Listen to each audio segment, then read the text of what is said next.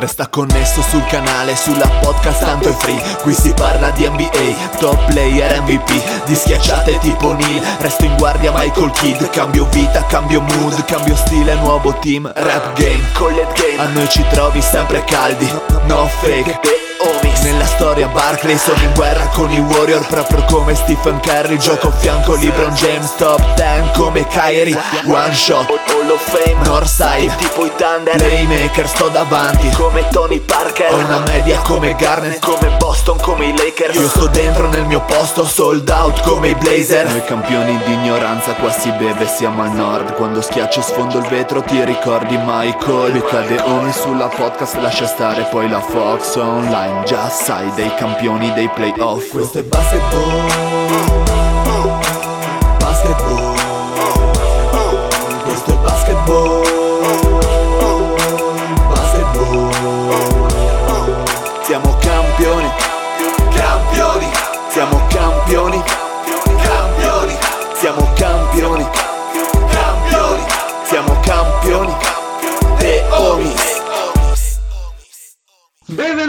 questa nuovissima puntata di The Homies. State ascoltando la voce ficcante del Dile con me il Fede. Bella rega scarichi come dei puma tranquillanti. Quindi Cosa così stavi così. Fede, cosa stavi leggendo? Io il- lo sto leggendo l'ultima scopata di Moana prima di schiappare. Anche il romanzo. eh, Eh, ma sì, sì, sì. Ah, è importante, è importante. Poi ho letto la biografia di Michel Ferrari, volevo essere Moana in- con la proprio hardcover perché certe cose vanno supportate, mi raccomando, supportate le vostre pornatrici, è importante. Ari, eccomi. niente scan, quindi. No, tanta cam, è poco Ah. scam. Viva Volpescu. Un saluto. Un saluto al Volpesco, sono d'accordo. Al Volpesco di Bologna sono io adesso ufficialmente. Grande. Un saluto al Patrick. Se il Ceausescu di Bologna. magari, cazzo, magari. Un saluto Patrick, saluta i tuoi ascoltatori, i tuoi fans. Ciao grandissimi porco di a tutti.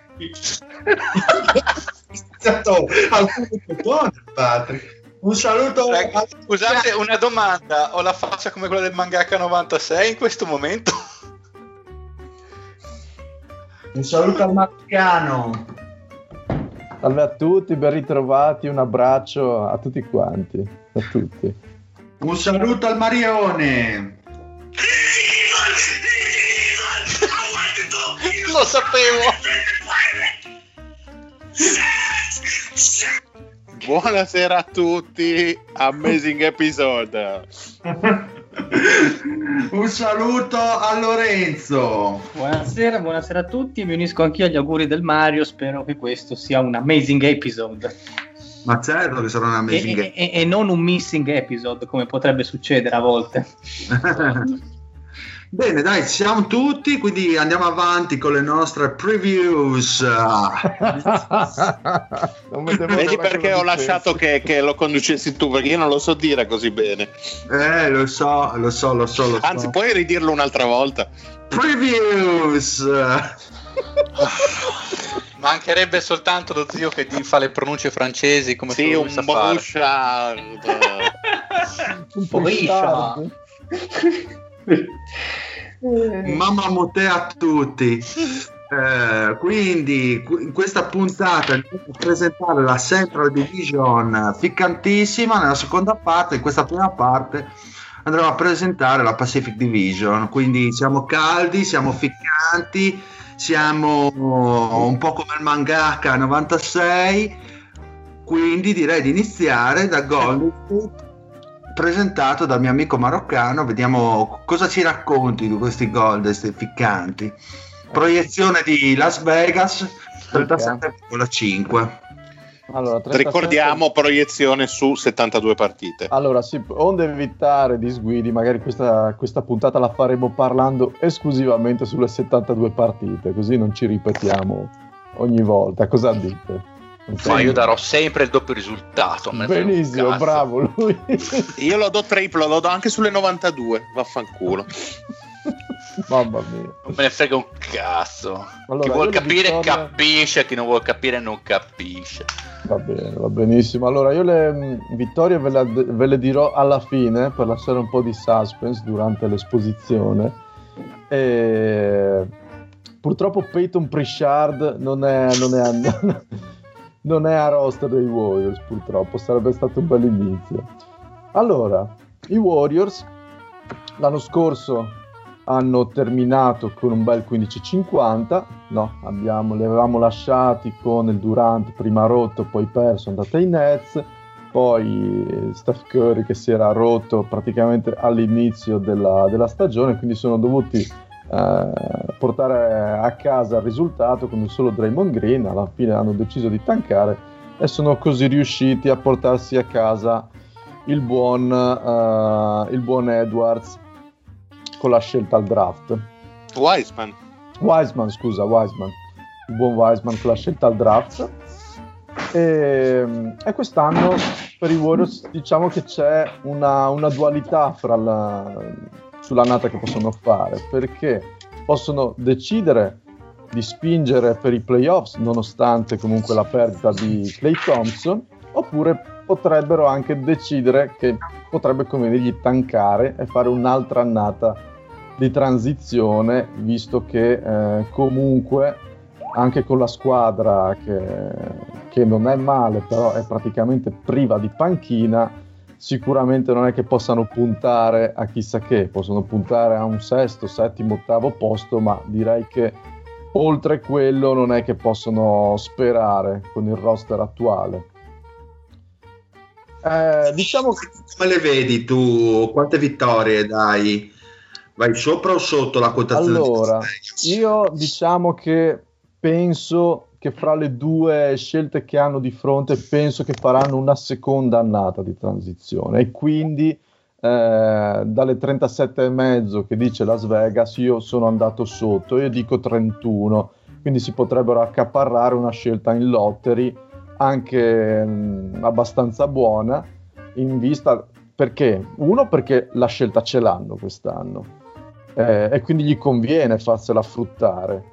Eh, e due, magari potrebbero usare quella scelta eh, per eh, mandare via il contrattaccio di Wiggins o comunque per eh, tradarla con qualcuno di pronto da aggiungere alla panchina, perché la panchina è veramente una cosa scandalosa, perché va bene un conto una volta quando avevano Draymond, eh, Livingston e, mm, e Godala in panca, ma sì, avere eh, Wanamaker e Pascal, insomma, Beh, ma Wanamaker non è un brutto backup, tutto sommato.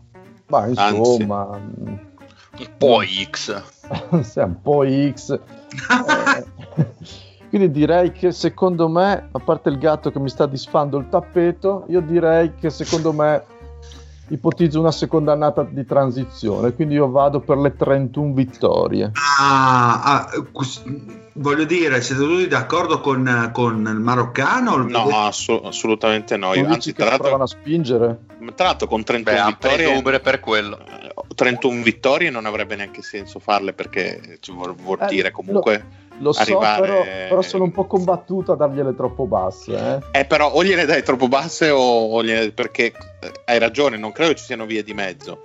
Io onestamente penso che um, il piano sia quello di provare sicuramente ad andare ai playoff e poi vedere cosa succede perché il quintetto è di tutto rispetto, al di là dei problemi di testa disabitata, comunque anche Wiggins e Ubre eh, in un contesto scolarizzato e forse vincente possono dirla loro. Dipenderà tanto magari dall'impatto che può avere appunto Wiseman già dal primo anno e soprattutto dalla stagione che farà Kerry. Io, vabbè, che sa- Ma sono un, sì, un eh, fanboy, ma mi aspetto che possa rientrare in un discorso qui- anche da MVP. Ma quindi quintetto titolare, Kerry, Ubre, Wiggins. Eh, Green e Wiseman, secondo me.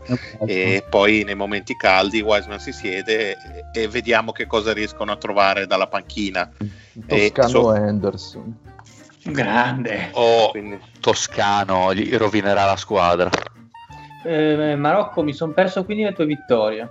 31 ha detto. 31, 31, perché- 31 su 72.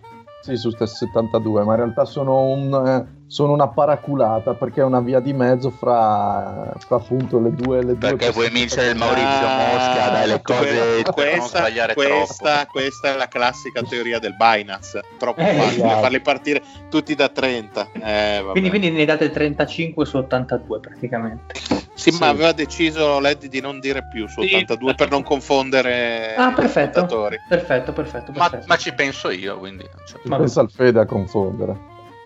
Comunque concludo il mio, così, la mia digressione su Golden State dicendo che io invece li vedo ai playoff, gli ho attribuito il quinto seed, sebbene in coabitazione, credo con altre squadre, dandogli tre, sì, 30 42 vittorie.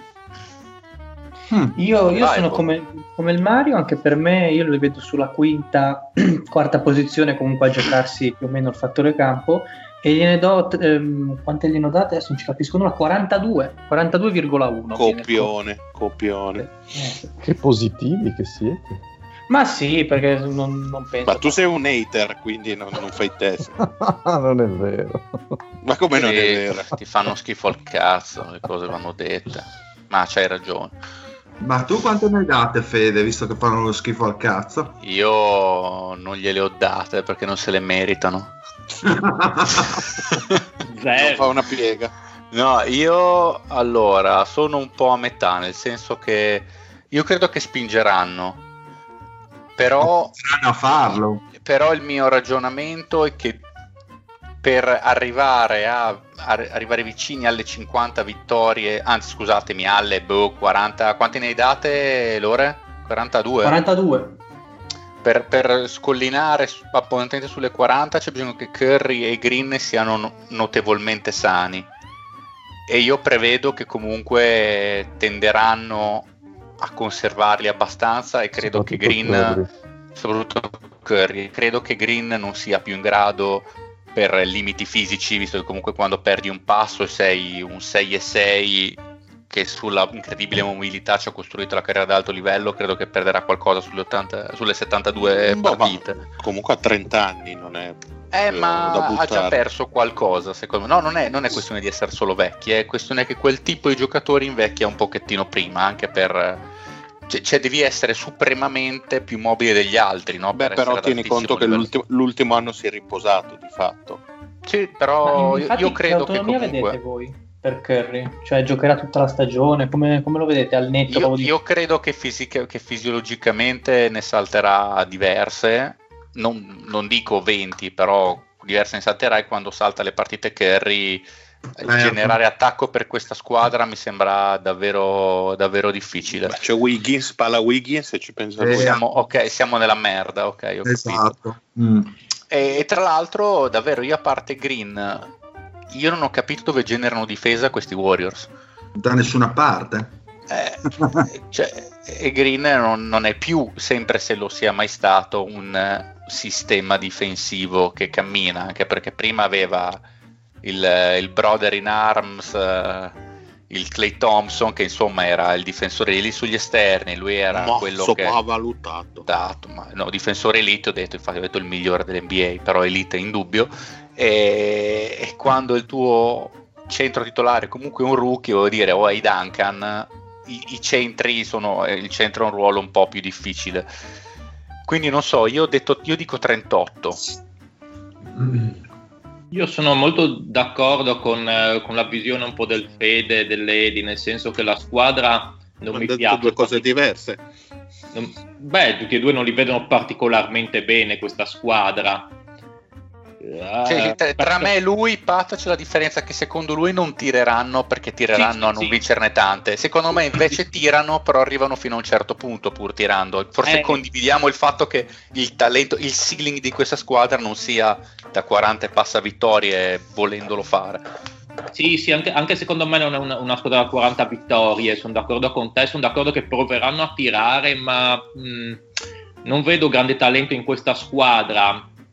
C'è da dire che mh, uno, Clay Thompson già infortunato, Curry viene da una stagione di infortunio Eh, Wiseman uguale, Curry ha 32 anni fra l'altro, quindi ci sono un po' di, eh, diciamo, un, da parte mia c'è una tendenza a, a una certa negatività considerando gli infortuni.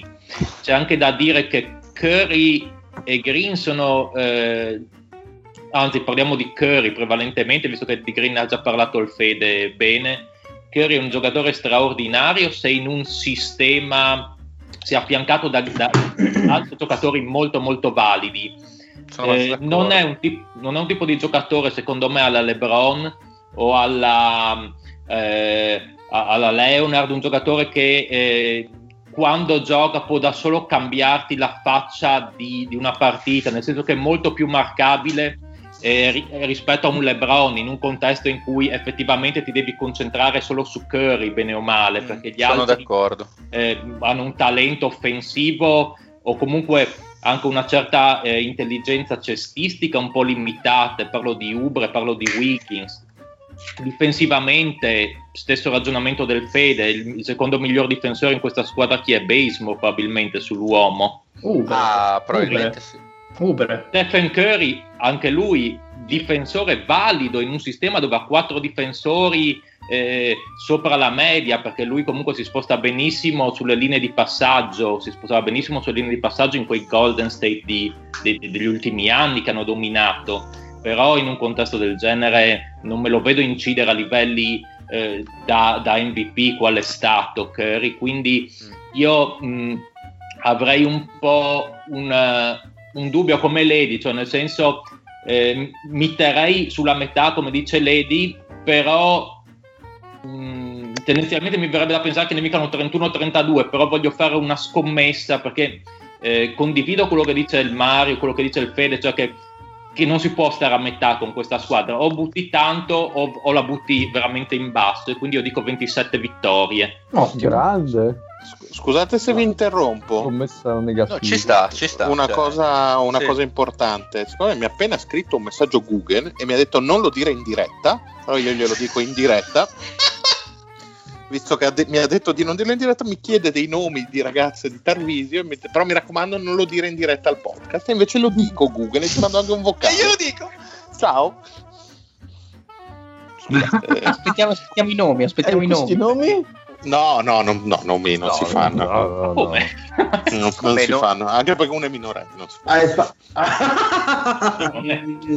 Domanda, la residente del Paese delle Meraviglie spero che non sia compresa in questa lista. No, no, no, no, assolutamente no, tranquilla. Una sua coetanea Vabbè. però. Si parla di cose raggiungibili da Google, cioè adesso non esageriamo. Bene, andiamo pure avanti, Dile, vai. Eh, il Dile cosa dice di sti Warriors invece? Se siamo scordati. Ma ehm, io ho messo 34 vittorie, sono un po'... Ah, a metà tra me e Lady? Sì, sì, sono a metà tra te e Lady appunto, perché secondo me sono una squadra abbastanza disfunzionale dal punto di vista difensivo e avete no, detto... Aspetta, dile, dile, te ne hai messe 29, ne hai messe 30, scusa. 29. Perfetto. Perché non sai neanche le vittorie oh, che hai Puoi anche cambiare, eh, dile. Cioè. No, no, perché, perché, io gli ho mandato prima le vittorie sulle 82 partite e poi quelle corrette sulle ah. Lui, okay. lui ne date 34 sulle 82 per dire, ma non lo diciamo più, il vecchio conio non esiste più. Non esiste più il vecchio conio. Ecco, quindi sono ancora più negativo. sono praticamente sia con il Patrick. Se sei con i cattivi, sei con quelli che vedono gol sì, sì ma perché comunque la volta che eh, Kerry non uh, ha dei problemi di, di, salute, questi tankano senza colpo ferire, a mio avviso, perché le nuove acquisizioni Wiggins e Ubre, anche se so, possono, posso essere d'accordo con la visione di esserselo accapparato per provare a fare qualcosa, cioè, Ubre è un giocatore che metti in un contesto già, già pronto per eh, qualco, fare qualcosa di buono. Ecco, con Thompson sano, Ubre da sesto uomo ci sta così lasciandogli tanti minuti, tanti minuti è un po' l'Ubre dei Suns che può stare una squadra con un record negativo non con una squadra che pu- vuole arrivare perlomeno in una semifinale di conference, se è quello che ha in esatto, mente di Golden State. hai veramente poco da guadagnarci a, a fare un primo Eh, turno. neanche per loro fare ancora un anno di tanking, eh, non, non la vedo cosa così stupida come idea, eh.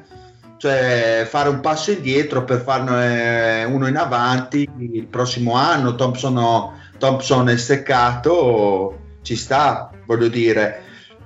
La volontà sicuramente è quella di riuscire a fare qualcosa di buono, però l'anno, l'anno scorso gli infortuni hanno avuto il loro peso e poi dal lato difensivo sono veramente pessimi. Oltre eh, alla, comunque alla competitività dell'Ovest che è molto elevato, soprattutto nei piani in cui devi andare a battagliare per i playoff. Quindi ne ho messi negativi, ecco. Perfetto. Sì, l'unica cosa che potrebbe far pensare è di alzare un po' ehm, la proiezione, più che altro il, il- il coaching staff, perché comunque si può tranquillamente dare fiducia a un, a un e ai suoi assistenti perché facciano un buon lavoro e che magari arrivino anche a più vittorie di quelle che io e il dealer prevediamo. Però boh, non so se, la- se il dealer la pensa come me, a me buttare una, una previsione lì in mezzo no- non mi piaceva molto. No, Bon, dai, ci stava a fare la scommessa al ribasso, non è così stupido pensarlo, ecco, come ci sta al contrario il fatto di provare ad arrivare ai playoff, però sappiamo benissimo che il posto mh, al- nei playoff dell'Ovest è molto competitivo, come ho detto prima, ci sono diverse squadre che possono dare il colpo di coda per riuscire a prendersi lo spot. E il Golden State cosa ci guadagnerebbe a prendersi? Un primo turno per essere cazzato fuori senza aver velleità di contendere su niente? Per- cioè, Ma, boh, eh, dobbiamo pensarla, ha più senso per Golden State che ormai ha il suo nucleo già, già vecchietto, perché 32 Curry, 30 Thompson e Green, ha più senso andare a pescarsi una scelta, perché con questo nucleo, secondo me, il ciclo è un po' finito, visto gli infortuni che eh, non fanno sperare niente di buono per il futuro. Mm, mm, non so, non so come la pensate, ma No, mi sembra un po' d'accordo. difficile che questo nucleo senza delle aggiunte veramente importanti in free agency o con, con scambi possa effettivamente diventare nuovamente competitivo a livelli alti alti da finale di conference o da finals. Mhm. Eh, ci può stare. Siamo molto. Forse è la, prima, è, è- è la prima squadra in cui siamo abbastanza divisi come vittoria, perché bene o male avevamo una linea comune. Comunque ci sta, va bene. Fede, vai con i Clippers. Morto tutto. Presidente? No, no, eccomi, eccomi, il, il solito, il solito, il, sono il solito microfonzi. Allora, i, Ficcanteri, qua eh, Las Vegas dice 46,5. Tu cosa pensi? io penso che i Clippers and- andranno lievemente sopra, ma eh, un pochettino inferiori rispetto alla passata stagione, in cui è vero che hanno avuto problemi di infortuni notevoli, però credo che guarneranno un poco di più a potenziare la propria chimica interna e credo che abbiano fatto degli scambi, delle mosse perché li hanno potenziati in vista playoff, ma non, non per forza li favoriscono in regular season. Hanno preso Ibaka al, al posto di Arrel sostanzialmente, che credo sia notevolmente migliore in, in ottica playoff, eh, da più spacing, più difesa, più centimetri, laddove invece Arrel ha dimostrato di essere carente quasi in qualunque cosa. Tacca. Però a livello di regular season eh, il gioco a due tra Williams e Arrel insomma aveva pagato dividendi davvero enormi e hanno preso il ha- hanno scambiato Shamet eh, per andare a prendere in questo momento no, mi sfugge il nome Kennard. che, che è Luke Kennard mi sfugge il- eh, un attimo un lapsus eh, che credo sia una buona acquisizione perché che anche lì da più centimetri, fa più cose in campo, può aiutare a, a gestire il pallone meglio, altra cosa che mi vede assolutamente favorevole, credo sia un altro tipo di acquisizione che si vedrà che pagherà più dividendi ai playoff. Quindi Ma, secondo me nel, nel- nel complesso si sono potenziati, io li vedo attorno però alle 47 vittorie in, eh, in regular, anche perché credo che Kawhi prenderà le sue solite pause più che mai, visto che gli anni ovviamente non diminuiscono ma anzi aumentano. Paul George speriamo sia un pochettino più, più sano per, per loro, però non credo tornerà più ai livelli da MVP di, di- di due anni fa con, eh, con Oklahoma. Quindi credo squadra solidissima, anche perché credo che anche i Lakers eh, non avranno intenzione ad attentare a chissà quali super record in regular season. Quindi io li vedo sulle 47.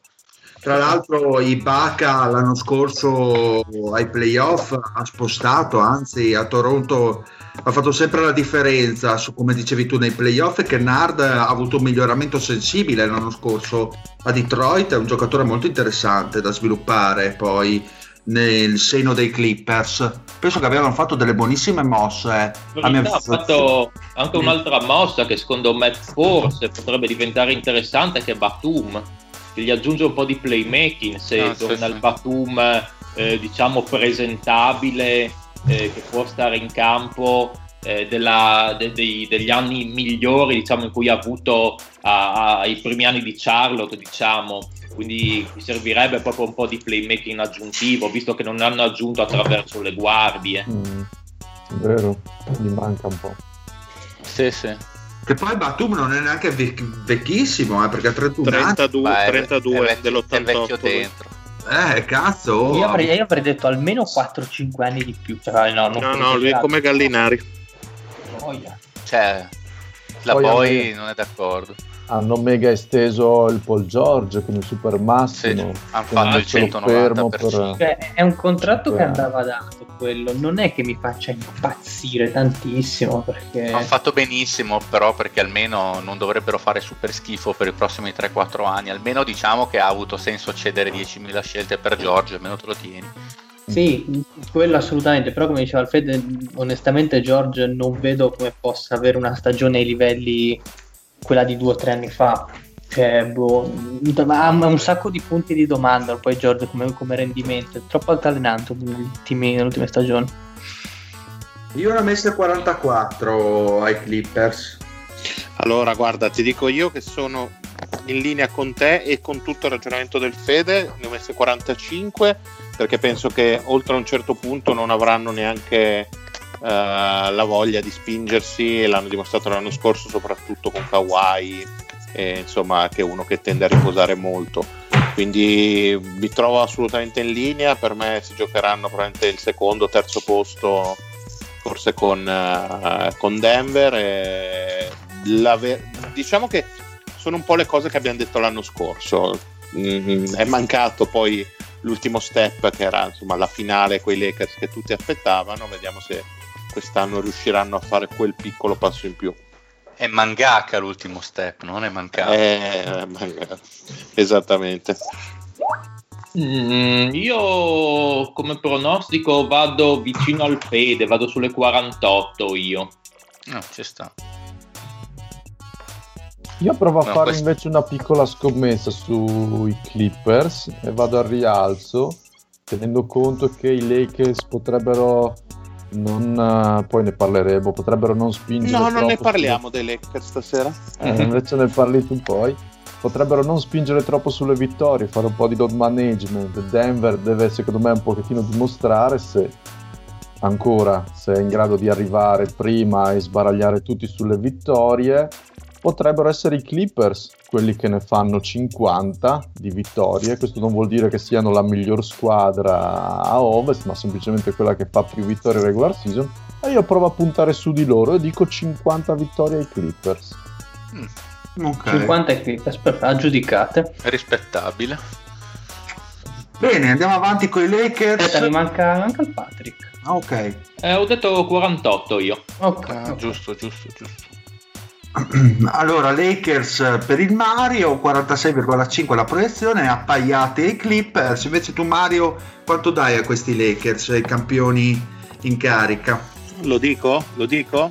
Lo dillo, dillo, facci sognare. è l'anno dei Lakers. 74.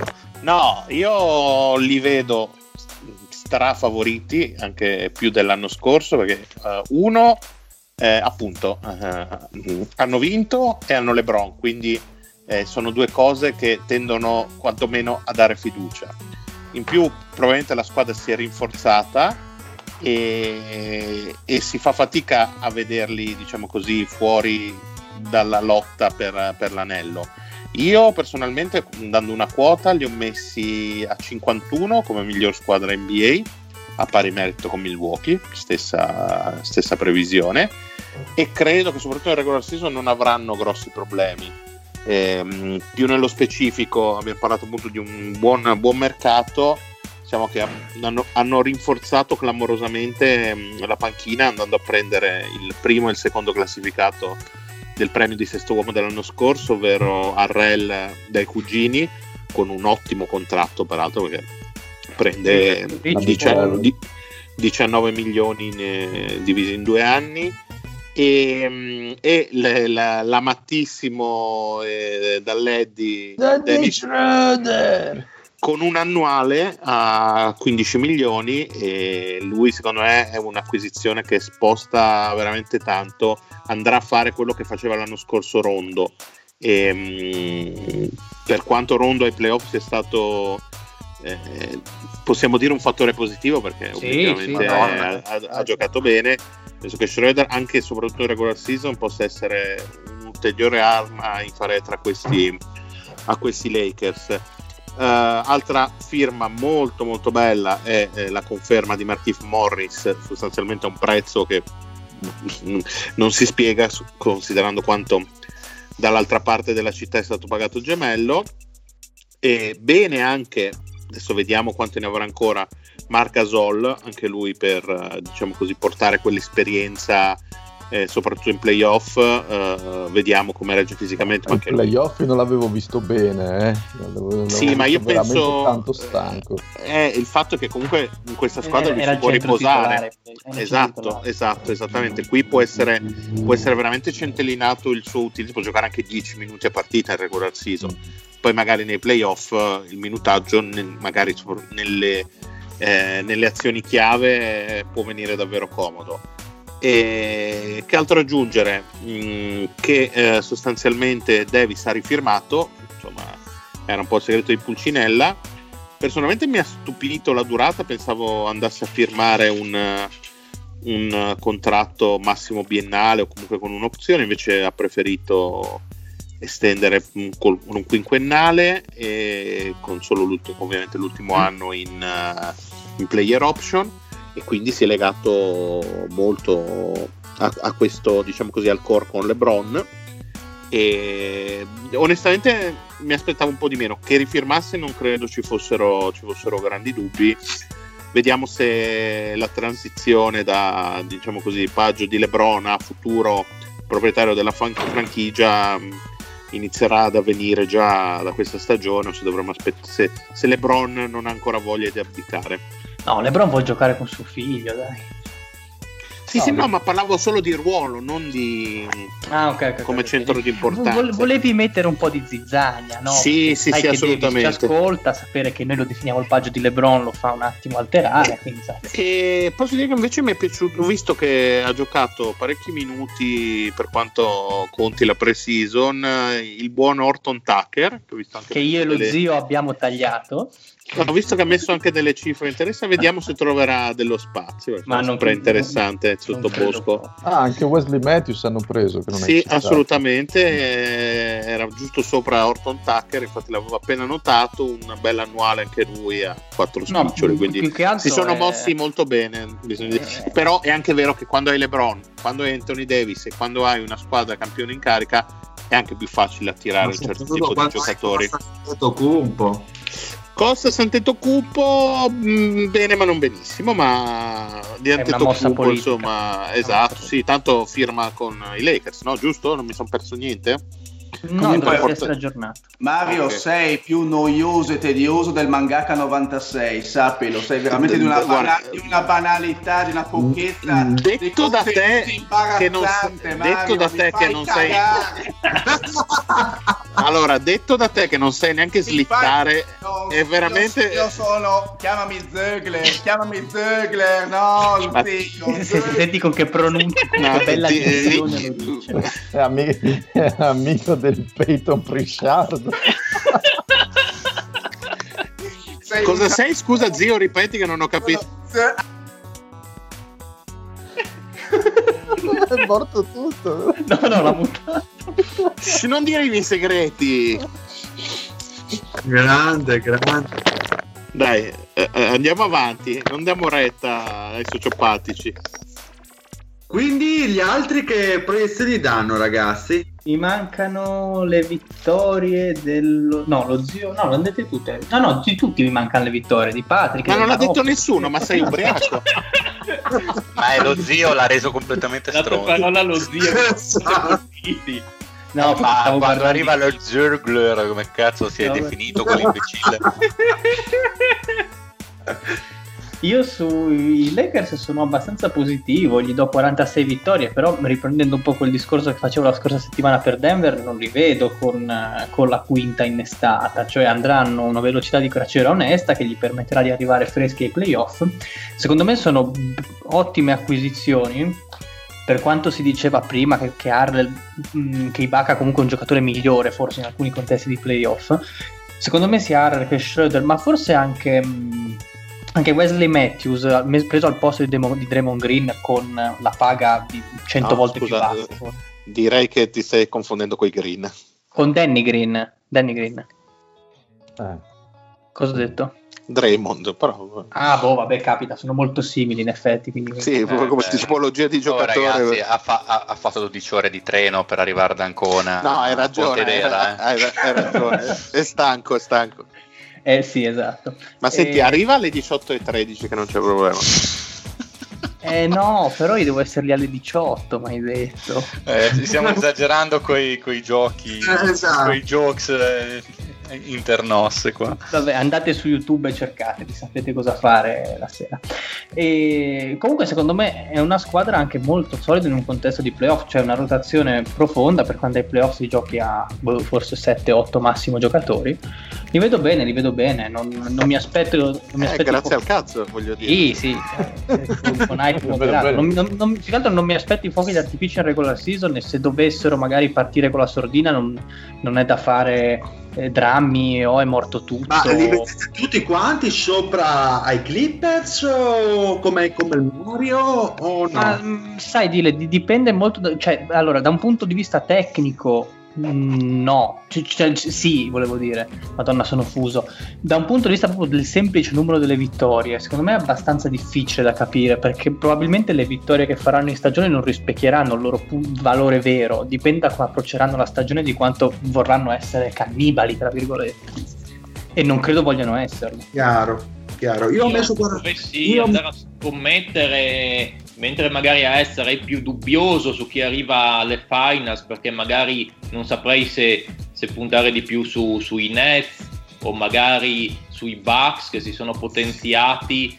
Io a ovest andrei abbastanza secco sui Lakers eh, Ok. come eh, pretendente al titolo. E di pari passo voglio andare anche in regular season e ne pronostico 52 Bravo, Pat. Grande, io ho dato Ci sta, ci sta. 48. Eh, Patrick è un professore Eh, generosissimo. perché, eh, regalando scusa, mm, dico 52 perché la squadra si è anche eh, ringiovanita, nel senso la squadra dell'anno scorso aveva Rondo una certa età, Dwight Howard una certa età, quest'anno tirano vicino Schroeder, eh, Arel, comunque eh, anche Matthews e Gasol, eh. Eh. Sì, vabbè, ma Eh. quelli sono panchinari, bene o male. eh, il, il, il Schroeder e Arel sicuramente prenderanno molti minuti. E, e lì hai già una squadra mh, più giovane sulle gambe rispetto magari a quella dell'anno scorso. Mentre i vari Matthews, i vari eh, Gasol eh, vanno un Oh, po' sì. a, a- a- fare da, come Da dire, completamento a un bel roster, ecco, eh, giocatori eh, di situazione magari quando servono, ma non giocatori da 30 e passa minuti. Chiaro. Marocco Fede Zio. Allora, io... io... Ah, vai, vai, Eddie, Scusa, scusa. siccome aveva detto prima me ero partito Hai io. ragione, hai ragione, colpa mia, sono un maleducato di Allora, merda.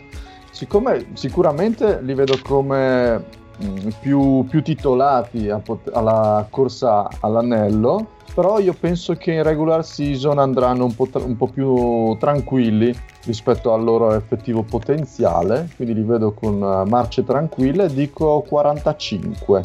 Ok. Ci sta tutto. Che sono comunque tante, eh, comunque sono, sono- molto, sono, sono molto d'accordo con lei. Sono comunque tante, però vedo Sì, sì. sopra sia Clippers che eh, Denver, onestamente. Sì, sì. Ci sta, ci sta.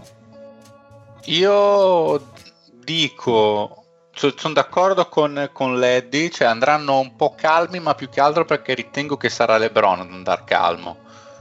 In realtà, gli altri andranno come devono andare. Ma Ma LeBron... Lebron- mm, Cosa? No, LeBron ha confermato che perché aveva detto ma magari non gioco il primo mese, era Ma una, una buttata. Ok. Bah, non credo- io non l'ho visto, sinceramente. Non, non ci credo mai che non gioca e che l'NBA lo ammazza. Però No, giocare, ho letto, dovrebbero giocare la- l'ultima partita di pre-season sia LeBron che Anthony Davis. Quindi probabilmente partiranno anche in campionato, magari LeBron con minuti più limitati all'inizio e ma non penso che se ne stia fuori. beh, sì. Diciamo fare lo zio o lo teniamo fuori dalla conversazione? Eh, vabbè, Ma se perché si ancora qui? sbuttasse- Ma si può smontare anche da solo, no? Eh sì, eh, non si deve smotare da Ah, si solo. deve smontare da solo. Ha scritto solo sono campione di vita. No, Eh, vede, si nel vede. delirio mi sono perso la tua vittoria dei Lakers, scusa. Io ti, di- io ti dico, qua- io ti dico 48. Ok. Che No, cioè, è molto- comunque bene, però secondo me LeBron ne lascia comunque essendo lui il, il master of the universe dei, dei- dei Lakers, penso che tra l'altro avendo appena vinto, insomma, penso che si metteranno nella posizione migliore per avere il picco di performance fisica Ma- andando avanti. Ma noi diamo Anzi, per, secondo me partono lenti, secondo me. ma noi diamo per scontati eh, per scontato il fatto che LeBron eh, sia ancora il Master of the Universe. Però Ma lo è, lo è. quante, stagioni, quante stagioni date ancora a questi livelli a LeBron ormai 36enne? Ah, no, non lo so, però il prossimo anno sarà il, il Master of the Universe, ma al di là del, del livello a cui si esprimerà, eh, cioè intendo come gravità all'interno della squadra è il Master of the Universe, Quindi, o Princess consideriamo- of the Universe se preferisci, consideriamo è un po' più che-. Che è della No, stessa. che dal- Ah, scusami Lorenzo, fai fai. No, no, era una stronzata mia, vai pure, vai pure. No, pensavo che dal punto di vista mh, del campo, secondo me sarà Anthony Davis quest'anno ad essere più che altro eh, il, Come statistiche sicuramente, come terminale A- anche sta. l'uno A della coppia, diciamo, mentre ovviamente per un, un fatto di eh, visibilità, ovviamente LeBron resta sempre sopra a un Anthony Davis in questo caso, ma penso che statisticamente mh, quello che farà, i minuti che giocherà, eccetera, eccetera, sarà lui il, il, eh, l'1A e LeBron l'1B di questa coppia per quest'anno in campionato almeno. ti sei smutato, zio? Ma stai zitto, cialtrone! Rimutalo Mario. Allora, dopo l'analisi tediosa del Mario, pomposa e piena di parole inutili, avrei dato 25 vittorie a questi Lakers, ma mi tocca dover concorrere a, questa- a questo Maurizio Mosca e quindi ne do 49. Ok. Buono. Adesso puoi tornare a star zitto, pagliaccio. Maledetto, maledetto pelato. Oh, adesso Ma perché te la prendi col Dile adesso? Scusa, come ti ha fatto? Col mangaka credo. Sì, esatto, con lui. Con caverna di bestemmione me la prendo. Bene, bene, bene, andiamo coi Fenocchi. Allora, la proiezione 39,5. Io ho dato un positivissimo 40. La squadra c'ha il pollo, c'ha il Crowder, piccantissimo. Le tortillas. C'è il pollo Crowder anziché il pollo croccante. Hanno preso i classici professionisti del gioco, del gioco quali Etuan Moore e il Galloway per la gioia del, dell'Eddie. Grandissimo. Eh beh, un gallo ci sta col pollo. Eh, Alex Smith eh, la scelta Jalen Smith, un uh, power forward interessante, mobile. E... Fortissimo, fortissimo Jalen Smith. Tra Fortissimo. l'altro, dile, guardavo il quintetto dei Suns eh, che hanno fatto la, la pre-season e vedevo che il quintetto titolare, che era quello che ci si aspettava, ma presentava Jalen Smith da 4. Solo Beh, nella, sol- solo nella seconda partita, però, se non sbaglio. Non, Sì. eh, Sì, ma la seconda partita onestamente è stata molto con, con tantissimi esperimenti da parte di, di Williams. Io credo che proveranno eh, la- ovviamente Carter da 4 e Saric inamovibile o Carter e Saric second unit da 5 da 4 poi anche la small ball che abbiamo visto nella, nella bolla quindi con, ehm, con ovviamente sempre Bridge da 3 ma con eh, Cameron Johnson da 4 a mio avviso hanno tantissime soluzioni al loro arco. Poi il valore dei giocatori sono tutte da testare perché Saric ha fatto bene eh, come abbiamo detto più e più volte ha fatto bene a onde sostanzialmente. Smith a me piace sembra un giocatore pronto. Vediamo se ci ha azzeccato ancora James Jones come ha azzeccato con Cameron Johnson è un giocatore buono della panchina la seconda partita onestamente ha avuto dei minutaggi abbastanza strambi con una line-up eh, lunga, poi ha giocato proprio 17 minuti, ma anche Williams ha detto boh, più di un quarto d'ora, 17-18 minuti non lo farò giocare.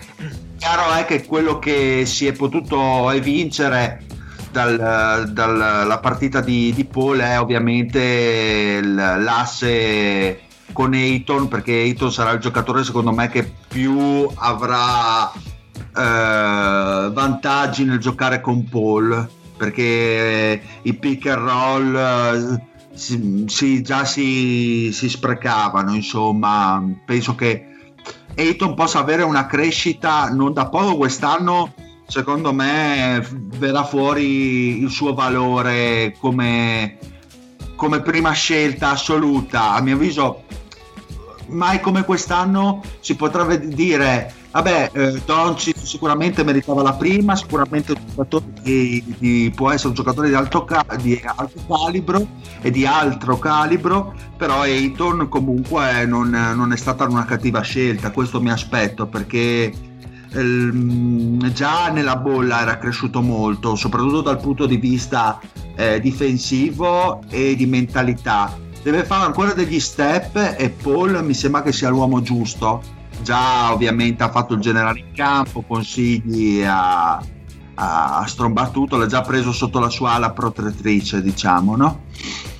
E Crowder non ha ancora giocato mi aspetto di vederlo presto anche perché contro le partite le partite contro i contro Utah abbiamo un po' sofferto la fisicità di Bogdanovic si serve un'ala eh, stazzata perché comunque eh, sia mh, Cameron Johnson o, o Bridge eh, non hanno difficoltà magari con delle ali un po' più stazzate ma più lente ecco. Invece di un Crowder secondo me la ciliegina sulla torta di una comunque di una free agency di livello voi come li vedete questi, questi Suns? 40 vittorie? Sono cagare. abbastanza in linea, 39. È una bella squadra, soprattutto mi piace il reparto Lunghi che È molto completo. presenta bene, hai Ayton, Saric, Smith, Cameron Johnson, Crowder, Damian Jones, cioè è un bel reparto Lunghi. Il reparto guardie dietro Paul e Booker è un po' più carente con Galloway, Moore Sì, anche con quello- Carter, però è una bella squadra.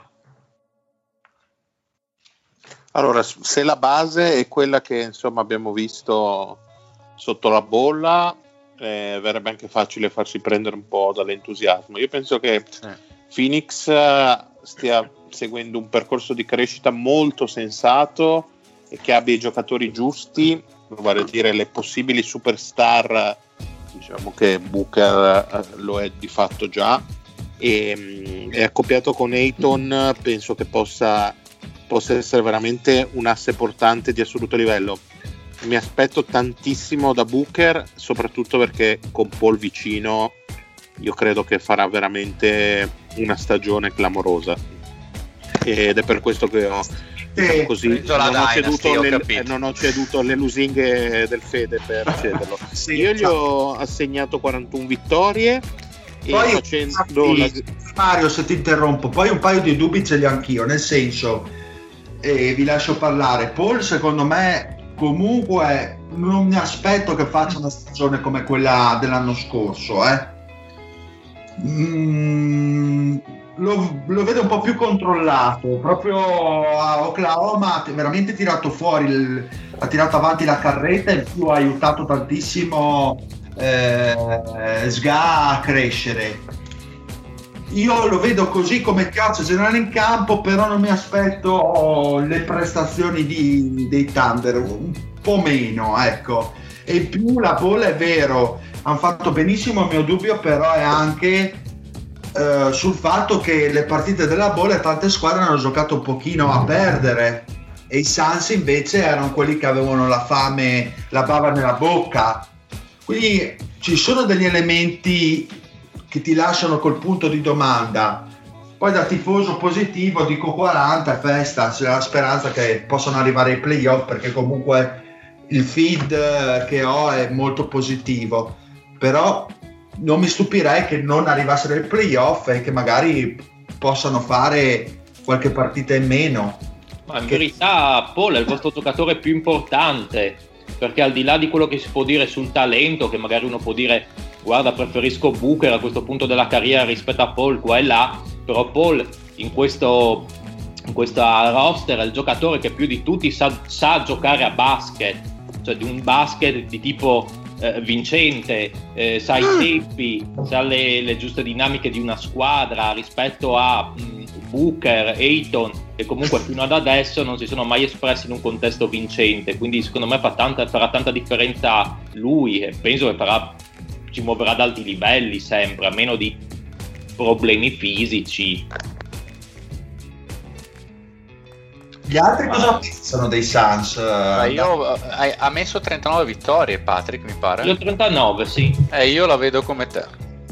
Quindi comunque non eh, playoff non fattore campo, notevole crescita rispetto all'anno scorso, il quintetto è sensato, eh, si accoppia bene tecnicamente sia in attacco che in difesa, fantastica per di Jack Crowder, davvero ottima, difficile far meglio di così al prezzo a cui l'hanno pagato. Speriamo che cresca ancora di Andre Ayton soprattutto difensivamente comunque attacca- in attacco ha già fatto vedere che sa fare cose e Chris Paul sicuramente lo, lo aiuterà. 39 ci stanno tutte e, e- e penso che se mi sbaglierò sarà perché ne sto dicendo troppo poche. Io invece ne ho date 38, non perché la squadra non mi piaccia, anzi secondo me hanno fatto acquisizioni veramente di livello e trovo che sia una delle migliori squadre in termini di giocatori eh, così di comprimari, perché comunque giocatori eh, come Bridges, come Jalen Smith, come Crowder sono capaci di essere efficaci su entrambi i lati del campo senza necessariamente essere protagonisti, lo stesso Cameron Johnson. Quindi secondo me il livello dei comprimari, eh, di quei giocatori che non, non- non appaiono necessariamente nelle statistiche ma danno consistenza, secondo me è molto elevato. L'unica cosa è che secondo me è una squadra che ancora è in, è in processo di crescita, Ayton compreso, eh, quindi 38 vittorie secondo me sono già ottime perché stiamo, stiamo parlando sulle 72 partite, 38, 20 eh, 38 vittorie vuol dire 34 sconfitte, ampiamente sopra il 50%. Eh, però sono anche convinto che il vero salto potrebbe essere tra non, non questa stagione ma la prossima eh, per, appunto per la crescita dei giocatori che ho già detto precedentemente insomma i, i giovani che hanno i Johnson anche il Jalen Smith oltre insomma al, al, al Booker quindi 38 quest'anno secondo me potrebbero far meglio la stagione successiva King maroccano? Allora, io do 40 vittorie e il titolo di squadra da vedere a Ovest. Sì, Bello! Secondo me sono molto interessanti i Suns, eh, perché gli altri, bene o male, sono sempre gli Sono stessi. sono, sono interessanti. Il Crowder, il 3D che mancava. Ayton se la smette di doparsi, di sicuro ti tira fuori belle cose. Poi c'è il Booker che dà certezza, il Chris Paul che dà forma a tutta la squadra, hai il Cameron Johnson che magari qualcosa tira fuori dal cappello. La Eh, panchina c'è, speriamo non il cazzo. Eh, Per la gioia del Signore.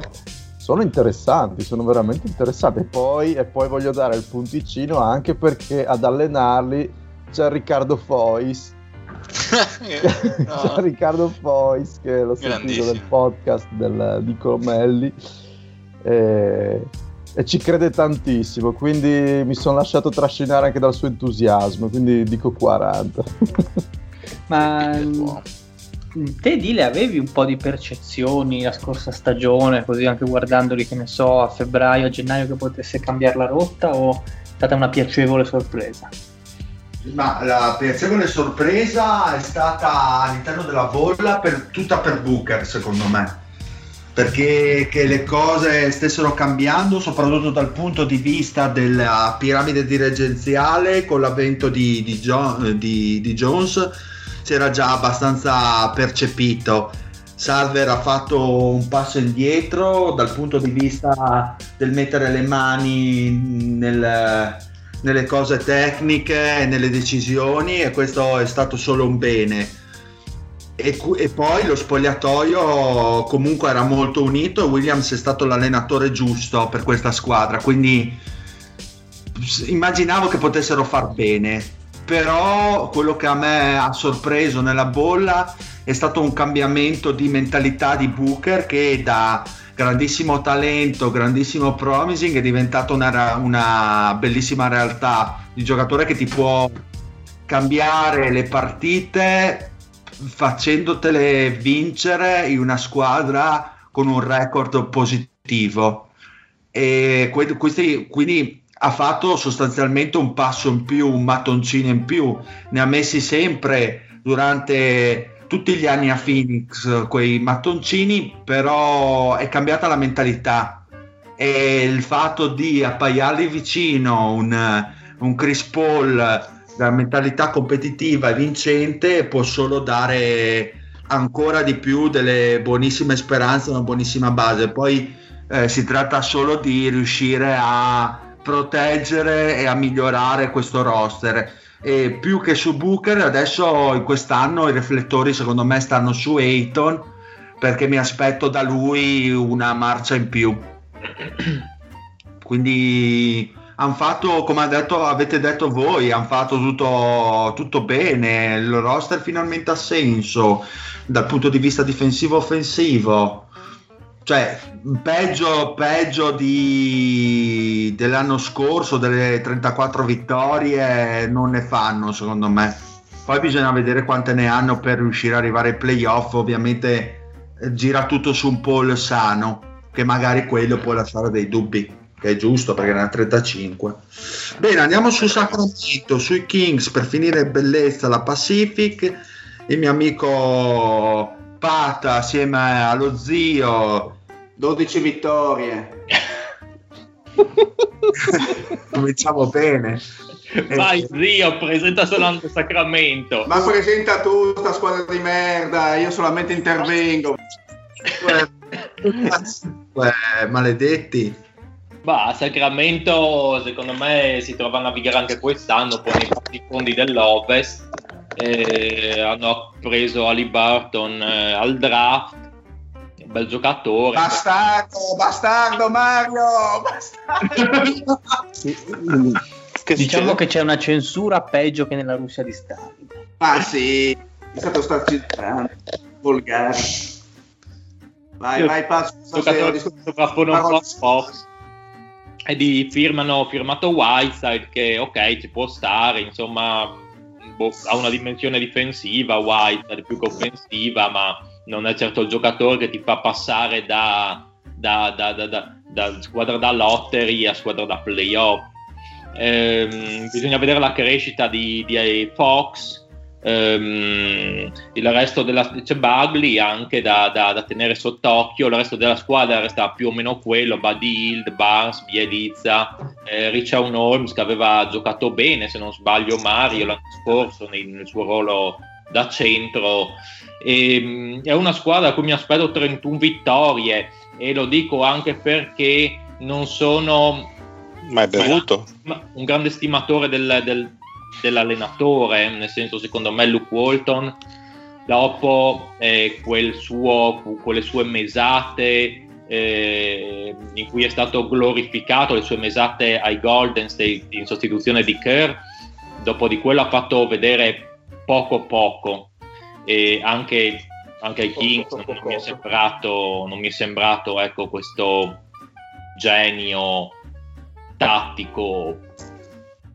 Non mi sembra un allenatore da tenere sul lungo periodo, almeno ora come ora, poi magari mi sbaglio, magari tirerà fuori un, una buona squadra da questi, non lo so, ma non, non mi Ma tanto qui, tanto qui, non ci sarà nessuno a lungo periodo, Pat, questo mi sembra abbastanza chiaro. Non c'è nessun periodo qui, è tutto morto, tutto morto, Pat.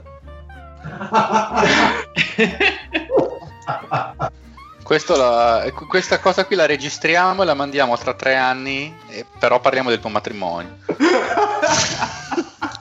Ma una quante, quante, quante vittorie hai dato, Pat? Io 31. Io ne do 25 a questi, no. a questi Kings. Ne do 25 che sono le stesse intuisco che aveva dato il Marione. Ma porca eh... troia.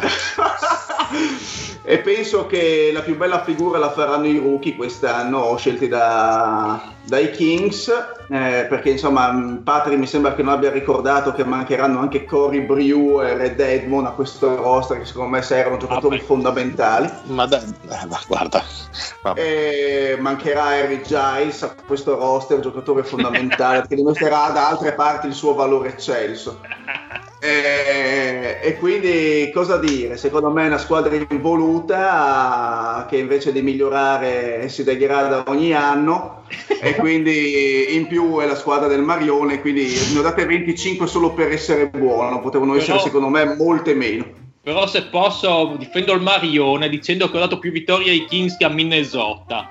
Bravo, bravo, bravo, squadra di merda Minnesota. Ma infatti le uniche vittorie che faranno i Kings saranno contro Minnesota e quelle ma, quattro ma squadre. Ma sai che per far vincere Minnesota dovreste riprendere il Cory Brewer, secondo me starebbe... Anche, seco- anche secondo me ci sta come un dito nel culo, secondo me.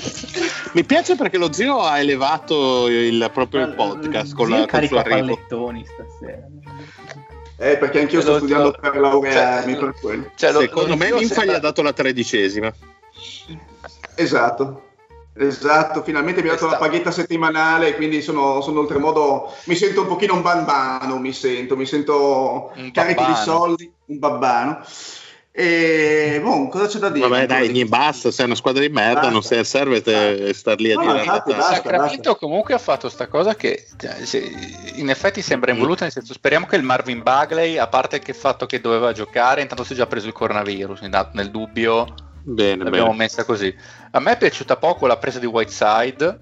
Ma guarda, ma in questa squadra anche è proprio sta, presa per essere. No, è che non ci sta perché un cane, Whiteside, è uno che pensa solo a fare tanto è andato via in pessimi rapporti tanto, con, con, l'ambiente però vabbè. Tra l'altro no, cioè, ma a parte che è andato via con tutti gli ambienti. Mi fa piacere che nella vostra disamina non abbiate citato neanche lontanamente l'affair Bogdanovic ma insomma eh, stavo per farlo io. Mm, no, che è stato tutto vabbè. bellissimo. Eh, volete prenderci almeno qualcosa? Non ci avete preso un cazzo. Niente potevamo avere Di Vincenzo fortissimo eh, guardia titolare. Invece, allora, Bologna però piuttosto che niente è meglio piuttosto. No, e, eh, e, quindi, se, eh, se, il deal mi consente, posso dire: guarda, giusto 10 secondi. E, mm, sì, sono abbastanza d'accordo. Infatti, ho messo anch'io 25 vittorie. Penso che l'unica altra squadra che possa andare peggio a ovest siano i City Thunder. E, mm, e niente, a quello che hanno detto loro, aggiungerei che la mia speranza è che si riesca a recuperare un pochettino Bud Hill che torni quello di due stagioni fa perché l'anno ma scorso ma fregatene almeno con Bagley devi ma recuperare me, ma secondo me no ma al di là di queste cose a Eh? livello di punti, a livello di punti eh, Sì, sì, farà però il vorrei a che- Badild per cercare un che contratto in tornasse- un'altra squadra. No, lui ha firmato l'anno scorso un Lo quadriennale, so, quindi nel se, se senso si una trade, una, una trade con Eh beh, ma la trade la facciamo, nel senso, le facciamo, non le decide lui, quindi, Eh, quindi ma ci sta e quindi a posto così. Prego. Lato negativo anche tu allora Mario verso questi... Cosa, cosa- cioè, che lampo di, di gioia potrei avere? Comunque io invece voglio dare più fiducia a Sacramento Vai, e Fede, dico vai. 26. Vai. Bravo, bravo. Fede. Ah, che gran fiducia Mario eh sì Fede No, che il bello è che com- comunque la, la cosa che può dare un po' fiducia a Sacramento è che si può sperare che il, il buon salti la Fox continui. Ah, no. Ma sei una persona terribile, è l'unico No, giocatore perché- decente che hai. Anch'io, anch'io. No, sono- non lui, che salti la stagione in generale NBA. Ah, credevo il De'Aaron Fox. Ma no, ma quando mai? Allora tratta, cioè la poca, la poca roba buona che hai, allora mandala a fanculo, non lo so, No, che no, rispetto no, hai. Eh, che comunque ha continuato a crescere anno dopo anno e sarebbe bello che, visto che io mi aspetto comunque che lui dia un'ulteriore sferzata verso l'alto e si inizi a parlare di lui come possibile persona che sarebbe degna di giocare un All-Star Game come livello quest'anno. Spero che sia lui quello che dà un po' di speranza a quest'ambiente, anche se il mercato è stato veramente terribile. Veramente, la presa di Whiteside mi ha molto demoralizzato, è proprio quelle, quelle cose che ti... Eh, lo so, mi rendo che, sono quelle cose che ti fanno cadere veramente le braccia. C'è un giocatore che dici, boh, qual è quello meglio? Boh, questo qui ha fatto più o meno 15-10, prendiamo lui. Quando in realtà è il giocatore che gioca più empty calories della lega con statistiche inutili, non aiuta una squadra, è andato via male con l'ambiente, non, non fa team e non ti aiuta a vincere. Sembra la paraculata da GM che dice, oh, però ho preso uno che ha fatto 15-10. e quindi è la squadra esattamente adatta a lui cioè una squadra destinata a perdere una serie di partite Ma mi fa infinite anche male perché io Bagley lo vorrei vedere più centro e Whiteside rischia di rompermi pure il coglione.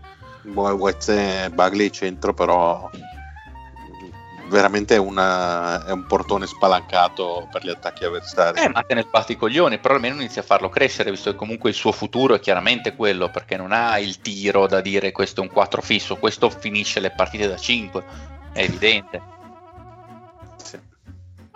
Quello dicevo, sì, gli prendi un giocatore intelligente che ti gioca 20 minuti in centro, che gli para un po' il culo, gli prende gli spintoni, però poi lo fai giocare notevolmente.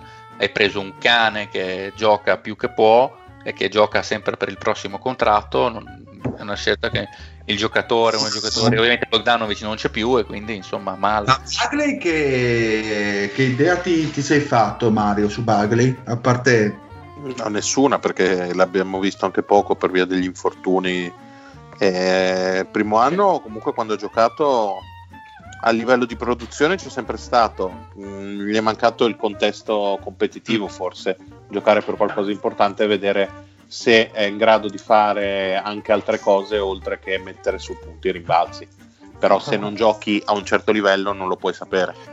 Eh, Quindi sì. potenzialmente qualcosa in cui sperare c'è da ai Fox e Bagley se dovessero Sì, sì, infa- infatti, infatti gli ho dato 25 vittorie Stanno- che rispetto alle 16 storiche che diede il Pat è un grande passo in avanti che stanno, stanno giocando per abbassare gli stipendi, Mario, così non pagano tanto l'anno prossimo il Eh, Bagley, infatti. poi dopo stanno rendendo la, la- la squadra competitiva Ma- salarialmente. ma io direi che abbiamo parlato anche 10 minuti di troppo di Sacramento A posto, Condivido, andiamo condivido. Siamo al giro di boa. Condivido. Bene, andiamo alla Central Division, quindi ci spostiamo. ancora ma non avete finito di fare bello, bello Ah. l'avete. Dai zio, facci ci- Chicago allora, che sei così tonico. 30,5, cosa ci dici tu? Cosa vedi in questi Bulls? squadra meravigliosa questi Chicago Bulls eh, secondo me è una squadra rivelazione a est Eh, secondo me stanno trovando un attimino la quadra anche a livello di roster perché dopo due anni di anche più di, di follie e di squilibri finalmente stanno prendendo giocatori adatti a- ai rispettivi ruoli. Eh, l'unica secondo me, mh, secondo me sarà molto buona l'acquisizione anche, anche sul breve periodo di Patrick Williams, sinceramente eh, non avevo tutto l'entusiasmo che aveva magari il Fede riguardo al giocatore, però poi in queste prime due partite di, di pre-season eh, ha dimostrato comunque di, essere, di, saper stare in campo, di esserci, quindi ehm, secondo me sarà, sarà utile alla causa fin da subito. Interessante sarà vedere la collocazione di Kobe White, secondo me più sesto uomo che titolare, eh, perché Satoransky è ancora secondo me giocatore più ordinato e più eh, organizzato rispetto a Kobe White, però eh, la pre-season ha dimostrato finora il contrario, staremo a vedere poi in regular. E rientreranno Otto Porter e Denzel Valentine, boh, l'ultimo abbastanza inutile. Lotto Porter eh, già tutti dicono che il prossimo anno non giocherà a Chicago e probabilmente non finirà nemmeno la stagione a Chicago, mi sento quasi di dire, però il suo recupero comunque è, è importante per l'economia della squadra. L'Atkinson preso lo scorso anno, eh, cioè due anni fa, rimane comunque un giocatore che dà eh, non è ovviamente un, uh, un, un, top player, però comunque un giocatore che dà equilibrio e tanta difesa. Eh, Wendell Carter sarà da vedere quanto, quanto, in forma è fisicamente, quanto riuscirà a reggere durante la stagione sempre a livello fisico, perché comunque è un giocatore sinceramente molto molto duttile e, e questa squadra ci deve stare per forza, non può ancora saltare, saltare così tante partite.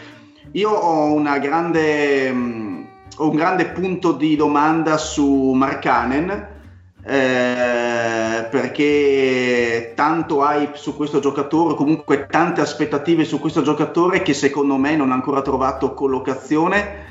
È facile dire sì, è un buonissimo attaccante, purtroppo non difende. Il problema è che secondo me questo buonissimo attaccante ancora non ha dimostrato di esserlo perché ancora non è stato mai continuo nemmeno nel, in una serie di partite in cui non ha avuto guai fisici e, e, secondo me la collocazione tattica è ancora secondo me tutta da vedere e, ed è secondo me il, il, il lato debole di questa, di questa, squadra per ora che ovviamente è tutta in via di definizione perché, perché stanno costruendo, è abbastanza, abbastanza evidente e... Quante vittorie dà Las Vegas? 30?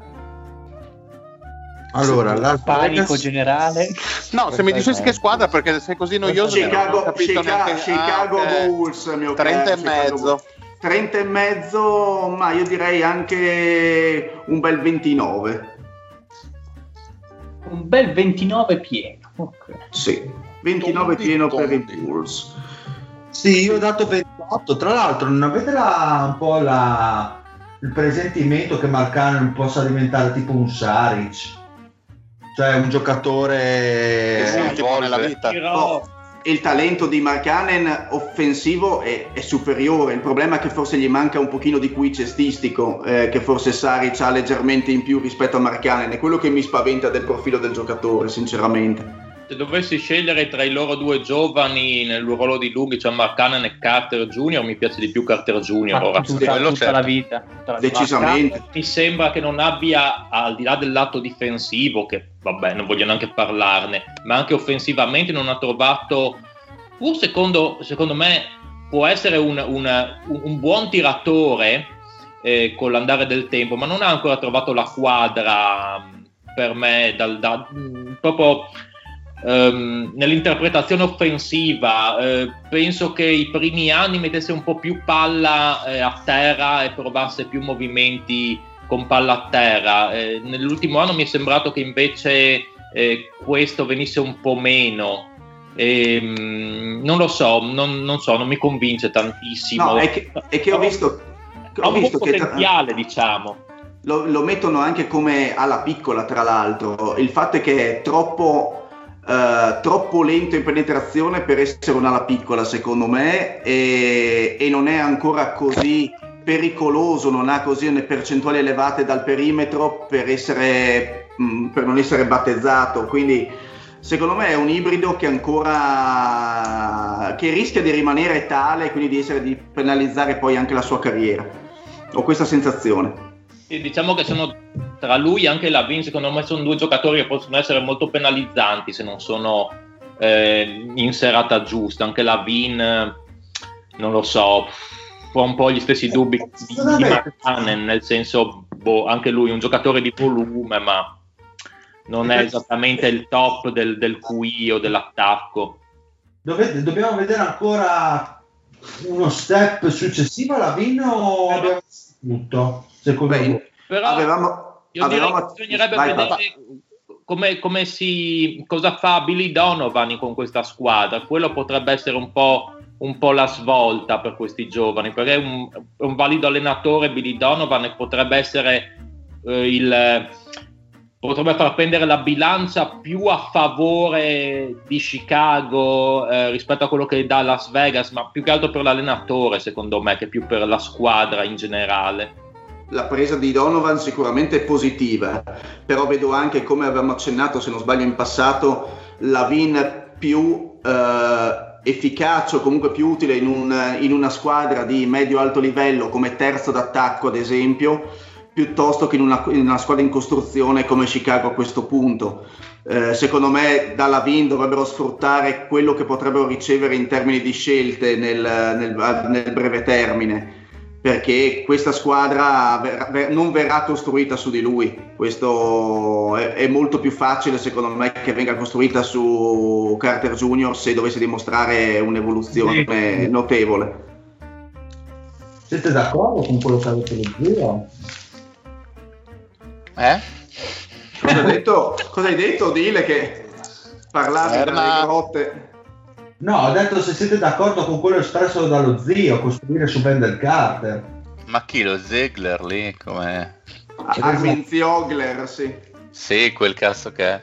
Boh, costruire su Wendell Carter, costruire mi sembra troppo grosso, però di sicuro può essere uno dei pezzi importanti per cercare di togliersi fuori un po' dalle secche.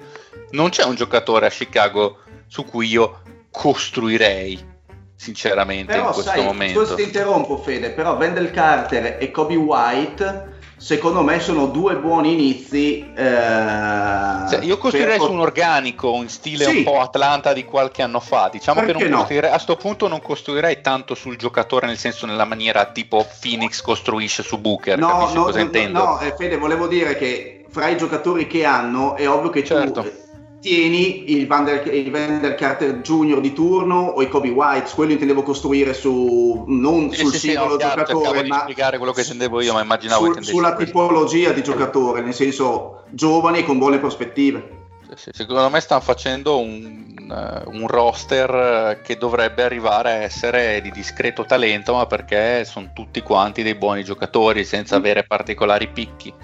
Ho l'impressione. Sarà da vedere anche difensivamente quanto questa squadra può cambiare, nel senso che finora è stata eh, abbastanza un colabrodo e sono curioso anche Donovan da questo punto di vista quanto può intervenire, quanto può dare. Ma io per questo primo anno di Donovan non partico- non voglio lanciarmi particolarmente in alto, anzi tendo abbastanza al basso e io pre- do una previsione di 27 vittorie per quest'anno. Ok. Ah, Gli altri? sono, abbastanza, sono abbastanza d'accordo anche io col Patti, io dico 28, ma credo che sì, si cercherà di, di costruire con, eh, con calma. È giusto secondo me prenderlo come un anno dove far venire fuori i giovani e capire effettivamente chi è valido, perché ne hanno parecchi, tra White, Lavin, Markkanen, Carter Jr., c'è Daniel Gafford, quell'Acciso. Lo, ste- lo stesso Patrick, Patrick Williams, C'è un sì, bel po' di gente giovane che secondo me vale la pena magari un annetto cercare di capire bene come farli crescere, chi può crescere, chi può avere più potenziale, poi da lì impostare un discorso più a lungo termine probabilmente. Sì, sì, e costruire il sistema difensivo effettivamente perché in, in realtà secondo me i, i- semi giusti per tirar fuori un bel sistema difensivo ci sarebbero anche il Patrick Williams che ha preso Mm. ha tutti i prodromi di essere un ottimo difensore. Otto Porter dovrebbe aver, dovrebbe aver recuperato ed era il loro miglior difensore. Wendell Carter ha tutto è, per essere. è. Esatto, un buon difensore. Hanno avuto tanti, tanti problemi di, di infortuni. Sono tranquillamente una squadra che se clicca, diciamo che accetta del fatto che la Vin eh, difende più o meno come la mamma di LeBron difendeva su Delonte West, e vabbè. Eh, però almeno lui è quello che ti fa 25. Se poi dietro di lui ha un sistema di Kobe White che mette un po' di ordine nella sua testa perché comunque atleticamente è bestiale e si muove orizzontalmente come pochi, tutti gli altri, gli altri, gli altri 3-4 giocatori, to, se, difend- se, non difendono la Vine Marcana e gli altri difendono discretamente, comunque poi il talento per vincere decente partite ci sono. Perfetto, quindi andiamo su Detroit. Oh, no, no mancano le, vittorie, le vittorie di Lorenzo e del Mario su, sui Bulls. Ah, Io sono come il, Dile, come il Dile e come È il come Caverna, quindi, quindi. 28. E io non ho molta fantasia da, da aggiungere alla questione, 28,10 anch'io. Madonna che hipster che sei. Ma perché Eh, ma- 28? Ma, perché 28? Perché io, le, perché io le ho fatte, No, sulle- no, no. su- io le ho fatte No. sull'82 e poi ho convertito. Quindi mi viene 20, vabbè, Capito? Ma di 28. ve- Ma, ma di 28? Cos'è? Eh, ma volevo fare l'ipster, mi andava. E allora vedi volevi avevo fare quello per fare 18 e 13 volevi fare. Volevo, volevo fare un siparietto. Arti, va. Volevo fare un siparietto inutile di un minuto e ci sono riuscito. Guarda, la pochezza capito, di questo ma- minuto di trasmissione è Ma veramente diventato. Bartolucci 96 da adesso. Ma veramente. Cleveland 22,5 per Las Ah, Vegas. come Cleveland, a sorpresa. Ah, giusto, c'è Non Cleveland prima. Detroit, Bravo, bravo. No, giustamente in ordine alfabetico c'è prima Cleveland. Non avevo voglia di parlare. E non lo farò. Non lo Vabbè, farà. con, il- con il Seston 20 di media, Kevin Log 20 e 10 di media, magari lo scambieranno, Drummond farà schifo, dai, sono solite cose. Posto. Tranne c'è, di Osman che sarà un giocatore fondamentale. C'è di Osman, quello- eh, Se già ce l'ha scritto nel nome che lo cedi. silenzio, sarà il primo mattone della ricostruzione. Esattamente. Sì, della vostra la Dynasty. Tra l'altro, Esatto. avete, tra l'altro avete tipo 20 giocatori, se ne droppate qualcuno, visto che No, no, quattro- so- no, ci Una teniamo tutti. Siamo, pagando. siamo affezionati, siamo affezionati a Io tutti. sono- sono Io profumatamente pagati. Sono profumatamente pagati, quindi ce li teniamo. Ah, a posto, siamo nella merda. E sostanzialmente il Lore in, in quattro parole ha detto quello che era da dire, nel senso si, si continua un pochettino a costruire, hanno fatto una, una buona scelta al draft prendendo uno che comunque sappia di- sapesse difendere, qualcuno che sappia difendere perché qua non difende veramente nessuno. E tra l'altro il Tristan Thompson che uno dei- era uno dei pochi che ancora aveva qualche Voglia. velleità Mm. Esatto, e se n'è andato, quindi siamo messi, siamo messi un po' così. Il eh, Drummond ha fatto qualche piccolo miglioramento difensivamente, secondo me, negli ultimi due anni, to nell'ultimo anno, però non è assolutamente sufficiente. È una squadra che sostanzialmente sa solo attaccare, che ha un po' i talenti in attacco. e Comunque, Colin Sexton, come dicevamo, sarà un giocatore che collinerà, secondo me, ampiamente i 20 di media. Già ha fatto più di 20 l'anno scorso e avrà ancora più luce verde anche perché non hanno nient'altro da fare se non vedere di sviluppare i giovani talenti che hanno e vedere almeno esattamente che cosa hanno in mano prima di decidere come andare avanti. Il Kevin Love è ancora uno che sa fare canestro. Drummond eh, comunque di punti rimbalzi, putback e quant'altro i suoi canestri li fa, però veramente difensivamente siamo Ma alle, secondo alle te- altissime. peggiore, peggiore difesa della Lega da quello che, da quello che dici e secondo te peggiore squadra in generale oppure c'è qualcuno peggio? Io ho Charlotte. E anche Detroit non scherza, eh. Forse Detroit è ancora forse Detroit perché Detroit tra l'altro, Mm, è per migliore me se la giocano tre squadre, Cleveland, Detroit e New York. merda New- ah mi stavo dimenticando del convitato Eh, e che i Cavs, ho e che i la Cavs hanno Però più- sono d'accordo che siano la peggior squadra. Io li ho messi Per- proprio però- peggiori di Eh, tutti. però, però quelli che hai meno voglia di vedere di tutti sono loro e Detroit, quello senza Detroit, però, guarda, però senza secondo dubbio. me offensivamente hanno qualcosa in più di Detroit eh, forse anche di New York hanno Beh, qualcosa io li trovo abbastanza offensivi tutti e due, Sì. devo dire, per i miei occhi almeno.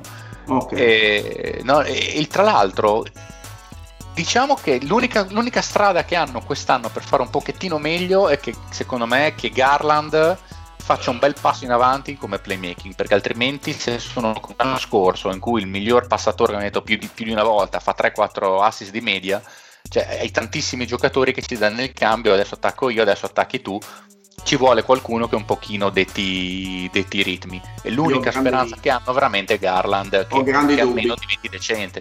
Eh, ci sta, assolutamente. Ho grandissimi poi- dubbi speranza- su Garland. Però concordi con me che l'unico che hai speranza che, che migliori in quel reparto No. sia lui. Gli altri non lo sono. Sexton, Sexton non farà mai playmaking perché non l'ha mai fatto e non continuerà No, e non no. inizierà certo Eh, Sexton se gli dai la palla in mano cioè, è un buco nero, non, non- Esatto, non la passa. esatto. Tranne quella volta che veramente ne ha quattro addosso, vede quello da sotto sto canestro, vabbè allora te la Solo passo. che Garland, Sì. almeno lo scorso anno, non mi è sembrato possedesse quella visione necessaria per essere un discreto playmaker. Poi magari ha lavorato quest'estate, non lo so, però non- Garland, Garland è più vicino ad andare a vendere Nissan usate che a giocare Ma la stagione di Garland dell'anno scorso è stata un po' strana perché lui non aveva giocato per nulla al college perché si era sbranato il ginocchio, quindi era un attimo da una sorta di stagione per riabilitarsi. Adesso secondo me, io Poi, comunque io ci contavo molto su Garland quando, quando ero al college, a me piaceva tantissimo. Poi Non so che scen- il, il Mago di Oz è uno dei tuoi film preferiti, quindi Sì, sì, infatti io seguo sempre il sentiero dorato, certo, con le mie scarpette rosse. Sentiero odorato come il Peppe Fetis. Ah, del perfetto. come, vecchio il cuore. deal, come il deal. Eh, ma era furbo il Peppe Fetis, eh, perché quando voleva pagare 10 euro per odorare, 30 euro per succhiare duroni, era veramente un mito. Comunque, io, a- io a Cleveland do delle, delle scintillanti 24,59. Uh. Quante ne ha date Las Vegas a Cleveland? 22, 22 se non sbaglio. Mannaggia i pretarielli. per me sono gli unici che non arrivano al 20. Ma io Addirittura. onestamente io li vedo leggermente sopra le citate Detroit e New York. Poi non Non, so. magari- parlare di eccitate alla presenza mia, del Fede e del Dile che potrebbe essere pericolosissimo. Esatto. Io Boh, io, io provo a dire 21. Aspetta, provo eh, 21. largo, largo, sembra di essere a Wall Street. 21 il Fede, poi Io lo motivo dicendo scusate che comunque il talento offensivo non fa cagare la volta in cui c'è Sexton che te ne mette 35 ed è assolutamente possibile che 10 volte Ne stagione fanno 40 di squadra. esatto eh, ne fanno 42 No, no, ma Eh, di punti dico. Esa- sì sì di squadra 42 Ok. Sì, quello che dice Las Vegas non si può essere per questa squadra. Sono un cantiere aperto di cui boh, non capisci quale può essere il giocatore su cui scommettere, scommetterci sopra perché Sexton ha dato qualche, qualche luce ma non è un giocatore che mi fa impazzire non è un giocatore che metterei ecco mi mancano il signor del medico e l'avvocato Ursella. Ma secondo me questa squadra mi lascia gli stessi dubbi, lo stesso punto di domanda in faccia che mi lascia Charlotte quando guardo la roster, quindi la metto poco sopra Charlotte, le do 23 vittorie. Allora, eh, secondo me, diciamo, ribatto le parole del padre dicendo che secondo me Charlotte ha una, eh, una costruzione di squadra mm, migliore rispetto a questi Cavs, che sicuramente, come diceva il Fede, in attacco potranno dire la loro e vincere contro squadre di- del loro livello o poco oltre. E rimango sul, su Las Vegas, quindi dico 22 perché secondo me comunque Detroit e New York sono peggio. Ok. perfetto quindi andiamo con Detroit a questo punto No. Tra 5 Mario Che- Mamma mia, che, che schifo di Comunque squadra. c- c'è tanta monnezza. Allora, io partirei dalla notizia un po' più devastante che riguarda Eh, sì, la sì. squadra di Casey, ovvero sia purtroppo avevano fatto la mossa incredibile in questa free agency, accaparrandosi uno dei più grandi talenti eh, a, a piede libero e mi sembra proprio il caso di usare questa espressione, ovvero sia il- il- quello forte della famiglia Ball, il buon Liangelo, ma ahimè L'hanno ieri cassato. l'hanno, l'hanno purtroppo tagliato e questo non ha fatto per nulla piacere al patriarca che anzi ha rilasciato delle dichiarazioni Sì. che adesso vado un attimo a recuperare Aspettate, perché il problema qual era? 15 secondi. È- era troppo Eh. forte il tanking. eh, non- Mm, eh, eh, forse è quello, perché lui comunque in realtà ha usato parole abbastanza gentili per la squadra, si vede che deve fare affari. Perché vado a, a citare testualmente: le persone a Detroit sono fantastiche. Amo i fan, ma la franchigia laggiù è confusa da morire. Ah, N- non riconoscono un buon giocatore. Attenzione Eh, che qua questo- arriva la... Attenzione, aprite bene le orecchie su quello che sta per dire. Gli stavo regalando una lottery pick gratis. Che in effetti è vero. Liangelo ha le capacità per giocare. Come possono sprecare una cosa del genere così? Prima o poi lo capiranno. I miei ragazzi finiranno per giocare insieme in NBA. Liangelo può giocare tranquillamente. È stato difficile accettare la decisione di Detroit, ma lo capiranno prima o poi. Io, fratello. Vabbè, e in quindi effetti questo- è vero, lì Angelo te la regala una lottery pick con, eh, cioè, giocando del merda. Eh sì, nel senso che lui probabilmente la 1, ma secondo me ci arrivano benissimo lo stesso. Detroit, Detroit ha, ha fatto uno dei mercati, penso, più... eh, come Non definirlo? Enigmatici. eh, diciamo che loro hanno preso una grande decisione, hanno deciso che lo small ball è morto e, e si torna con i quintettoni eh, alla Tanievic in Turchia, tutti giocatori di 2,10 metri. e 10. Ah, io vi dico, ho, ho avuto il piacere di vederli, ho avuto il piacere di vederli, giocavano con Jeremy Grant, Blake Griffin e uno- una scelta tra Okafor, Plumlee, eccetera. Quindi, Mamma sono una cosa, ha una cosa assolutamente incredibile. Il roster è, è totalmente sbilanciato da quel punto di vista, perché appunto al Black Griffin che avevano già, eh, insomma, abbiamo a roster eh, Dwayne Dedmond. No, scusa, no, Dedmond è stato tagliato, ho finito un altro scambio. Volevo dire, Mason Plumlee, firmato con un contratto quantomeno discutibile, 24 milioni in tre anni. Dal draft è arrivato quello che sembra comunque un buon giocatore in Isaiah Stewart. E, mm, hanno firmato Josh Jackson, anche lui a piede libero, vediamo per quanto. Che sembra tirare da tre, però. Sì, la grande, la grande firma della loro free agency non è Plumlee, ma con il già citato Jeremy Grant, che ha pensato bene di monetizzare la sua ottima stagione dell'anno scorso, ma di distruggersi a livello insomma, di credibilità, eh, andando a firmare per 60 milioni in tre anni, eh, chiamalo scemo. E Ah, non lo so, anch'io così. non lo so se sarà all'inizio il, il giocatore di riferimento, non ne ha neanche le caratteristiche. E, mm, che- ma che cazzo se ne frega per 20 milioni l'anno? no, no, direi. certo, no, no, ma a lui non gliene importa, ma eh, il suo ruolo Vabbè. penso imponga questo, il suo stipendio, insieme comunque a, mm, A Griffin. a Griffin fin quando, fin quando resterà, perché mi sembra proprio quello con su scritto la parola trade grande come una casa. Eh, a livello di guardie, eh, anche qui è arrivato un giocatore molto interessante invece mm, dal draft sempre, Kylian Hayes, con la 7 forse, correggetemi se sbaglio, qualcosa del genere. Mi pare proprio di quelli- sì. Sì, sì, sì. e che sostanzialmente potrebbe partire come point guard titolare anche perché è Non rimasto solo altro. il cadavere in decomposizione di Derrick Rose diciamo che eh, poi il, re- il resto del reparto guardie è una cosa terrificante Ah, come c'è, c'è, c'è Delon Wright, fortissimo. è, è Delon Wright Fortissimo. Gruder il Musa Ala l'intruder. eh, Wayne Ellington eh, cioè veramente sono dei giocatori che neanche Dallas alla, alla Dynasty Come direbbe, come direbbe Gennaro, il buon Gennaro, ma che cazzo sono questi giocatori? Sì, so che no, veramente, veramente, veramente dei signori nessuno. Eh, l'unica cosa buona della scorsa stagione era Christian Wood e ovviamente se lo sono lasciati scappare, ma tra l'altro per cifre abbastanza contenute, soprattutto se poi eh, vai a occupare il tuo cap con eh, 28 milioni tra Plumlee e mm, O Plumlee e- eh, no, tra. Plumlee e Grant solo su due giocatori, Ah. quindi insomma magari Wood si poteva dargli un'occasione, ma probabilmente lui non ne voleva sapere.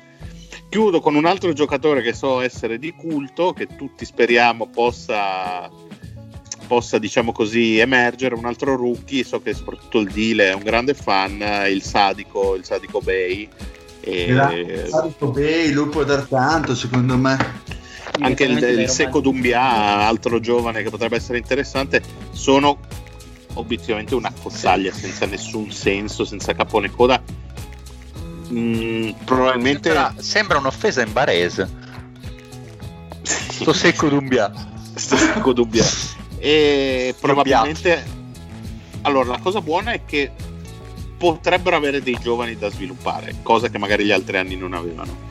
Il progetto tecnico mi sembra quantomeno, eh, come dire, impercettibilmente labile, non so se mi spiego, nel senso che non c'è proprio una grande direzione.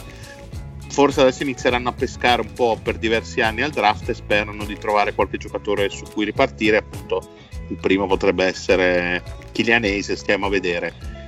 Io fossi in Detroit, ma fossi anche scusate, in, un'altra, in uno spettatore occasionale, vi direi non guardate Detroit per nessun motivo al mondo. mia, Cioè, non, credo che potrebbero essere di sicuro le parti più brutte di tutta la stagione. Detto questo, come prima ho anticipato, non li ho messi proprio ultimi, ma penultimi, al merito con New York, c'è questo piccolo spoiler, attribui- attribuendogli la bellezza di 21 vittorie, che è sotto un po' quello che dice Las Vegas, che gliene dà ottimisticamente 23,5, ma mi sento di poter dire che questa Detroit eh, è un po' come il Longobarda, perdere e perderemo. Ma io ne ho messe 20 per dire fan cagare al cazzo, sti qua. Eh, hai ragione, potevo dire così e farla finita, hai ragione anche tu, Dile. Però devo, devo ammettere che c'è un- ci sono delle- dei personaggi, a, par- a parte il Rodney Magruder detto intruder, c'è il Josh Jackson che, che mi piace sempre come nome. Poi c'hanno il Zaire Smith, grande campione, grande... No, l'hanno tagliato. eh. L'hanno tagliato. È stato tagliato, tagliato, Dile. sì, sì. È già stato tagliato, hanno preso il nome e Sì. cognome. Sì, sì. Ma l'hanno tagliato proprio fisicamente, cioè a pezzi. Io di È rimasto male il Dile? Ci è rimasto male per questa cosa. È rimasto stronzo. Ci credevo? Dile. Ci credevo? Ragazzi, Sembra come quella della Sembra figlia il del mangaka, Conte Mascetti. sembra. La figlia del Conte Mascetti, amici miei, sparecchiavo. Sparecchiavo, sparecchiavo il sottococo. Io- Mi, sembri- mi sei sembrato il mangaka quando lo costringono a ripetere che cazzo hai detto Luca? eh, alle 18 e 13. Porca troia che fatica. Per chiudere su Detroit ho avuto il dispiacere di vederli per ben due volte. Su Detroit. Ho avuto il dispiacere per vederli ben due volte, non posso che confermare quello che ha detto il Mario, più che altro ehm, a, a, Co- a Ace gli stanno dando tantissima palla in mano, tantissimi possessi, non mi sembra chissà che cosa, adesso queste cose qua, queste parole rimangono scolpite nella pietra. Tra l'altro, boh, mh, cioè uno che secondo me ha fatto fatica, vabbè, è la seconda partita di pre-season, eccetera, eccetera, però è uno che ha fatto fatica anche solo a trovare il tiro una squa- contro una squadra poi come New York, eh, per due volte, quindi trovare il tiro sia sul perimetro che, che finendo al ferro non mi ha dato queste, queste vibrazioni positive così, co- così grandi. Per il resto, boh, cioè, mh, completamente sbilanciati, una dimensione troppo interna assolutamente.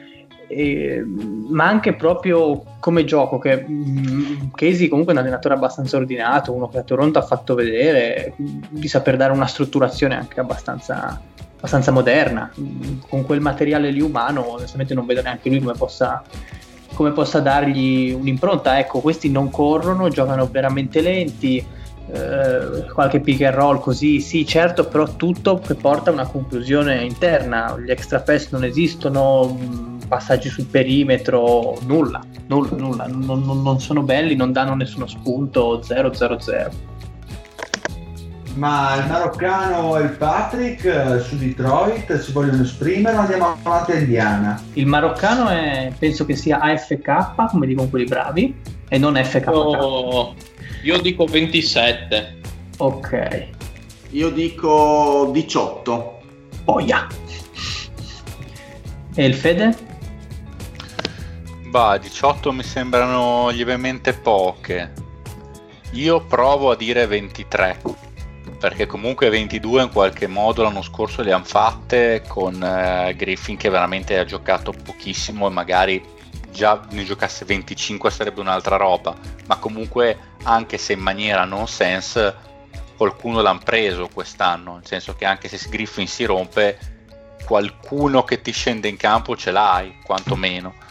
Quindi penso che sì, sono scarsi, però non eh, esageratamente, cioè sono proprio quel fetido che non, puzza, che non puzza troppo. Il problema è che avrebbe fatto meglio se avessero puzzato di più di così. No, non Cioè, puzzano, non- questi puzzano. No, avrebbero dovuto tenersi veramente il Christian Wood eh, pagandolo tranquillamente quello che hanno pagato il, Ger- il- il Grant, anche di più, cioè dategli 70 per È morto. assolutamente Eh, senso prendere gente sì, che non ha... Mm? Non mi sente Stai, più? stai saltando. Mm. Eh, salto, salto. Dio Dategli, dategli cazzo. 70 e poi si è perso una lettera. Eh, ecco, dategli 70 milioni al Wood delle due, cioè che almeno avevi qualcuno che dici, boh, culo che mi va, mi diventa buono buono, se non mi diventa buono, perché il Jeremy Grant da qui per i prossimi 2-3 anni che cazzo di serve? Andiamo in Patrick, comunque, comunque il Patrick è positivo perché 27 rispetto alla media nostra Ma abbastanza- faccio una, ho fatto più che altro un discorso del genere. Eh, I Cavaliers, eh, Charlotte li vedo male, hanno brutto roster e insomma sono anche allenate un po' così. Almeno questi hanno due Enchesi in panchina che è un allenatore che a me è sempre piaciuto, quindi ho voluto premiare quello. E, e- e oltretutto Griffin, spero che finalmente possa giocare un po'. Quindi ho fatto un po' quel discorso lì, ho pensato un Griffin più sano, più un Dwayne Casey, far vedere un po' meglio di sti Cleveland. Ma posso dire la verità, Patrick? No, Io ho fatto, no, io fa- te lo dico, cioè, posso dirla, non a te, non me ne frega di quello che pensi tu. Eh, io ovviamente ho scelto la logica del mio grande mentore, il Pinas, che quando dai troppe punto- dai troppi valori a tante squadre devi tirar giù qualcuna e come lui diede 11 vittorie a Detroit, io sono meno estremo, gliene do 23. Va benissimo. Grande il Binance. Andiamo, in- andiamo a Indiana, va là che... Ah, no- Indiana. eh, 39,5 39,5 Las Vegas. Amico mio Lorenzo, cosa dici di questi Indiana? Sono sempre lì. Amico Dile, ami- Sono Allora, mediocri a est, né carne né pesce, sempre sti playoff. eh, purtroppo sì, ma comunque c'è gente, c'è gente che darebbe via un mignolo forse per fare tutti gli anni le stagioni di Indiana, no? con la loro regolarità. I Pacers vengono da una stagione di 51 vittorie sulle 82 partite, quindi la classica stagione molto solida dell'Indiana Pacers. Il problema è che questa secondo me potrebbe essere una stagione particolare perché mh, innanzitutto è cominciata in modo abbastanza turbolento stranamente per Indiana che di solito è una franchigia sempre piuttosto calma non fa mai trapelare troppe notizie troppi intrugli intrallazzi e cose strane.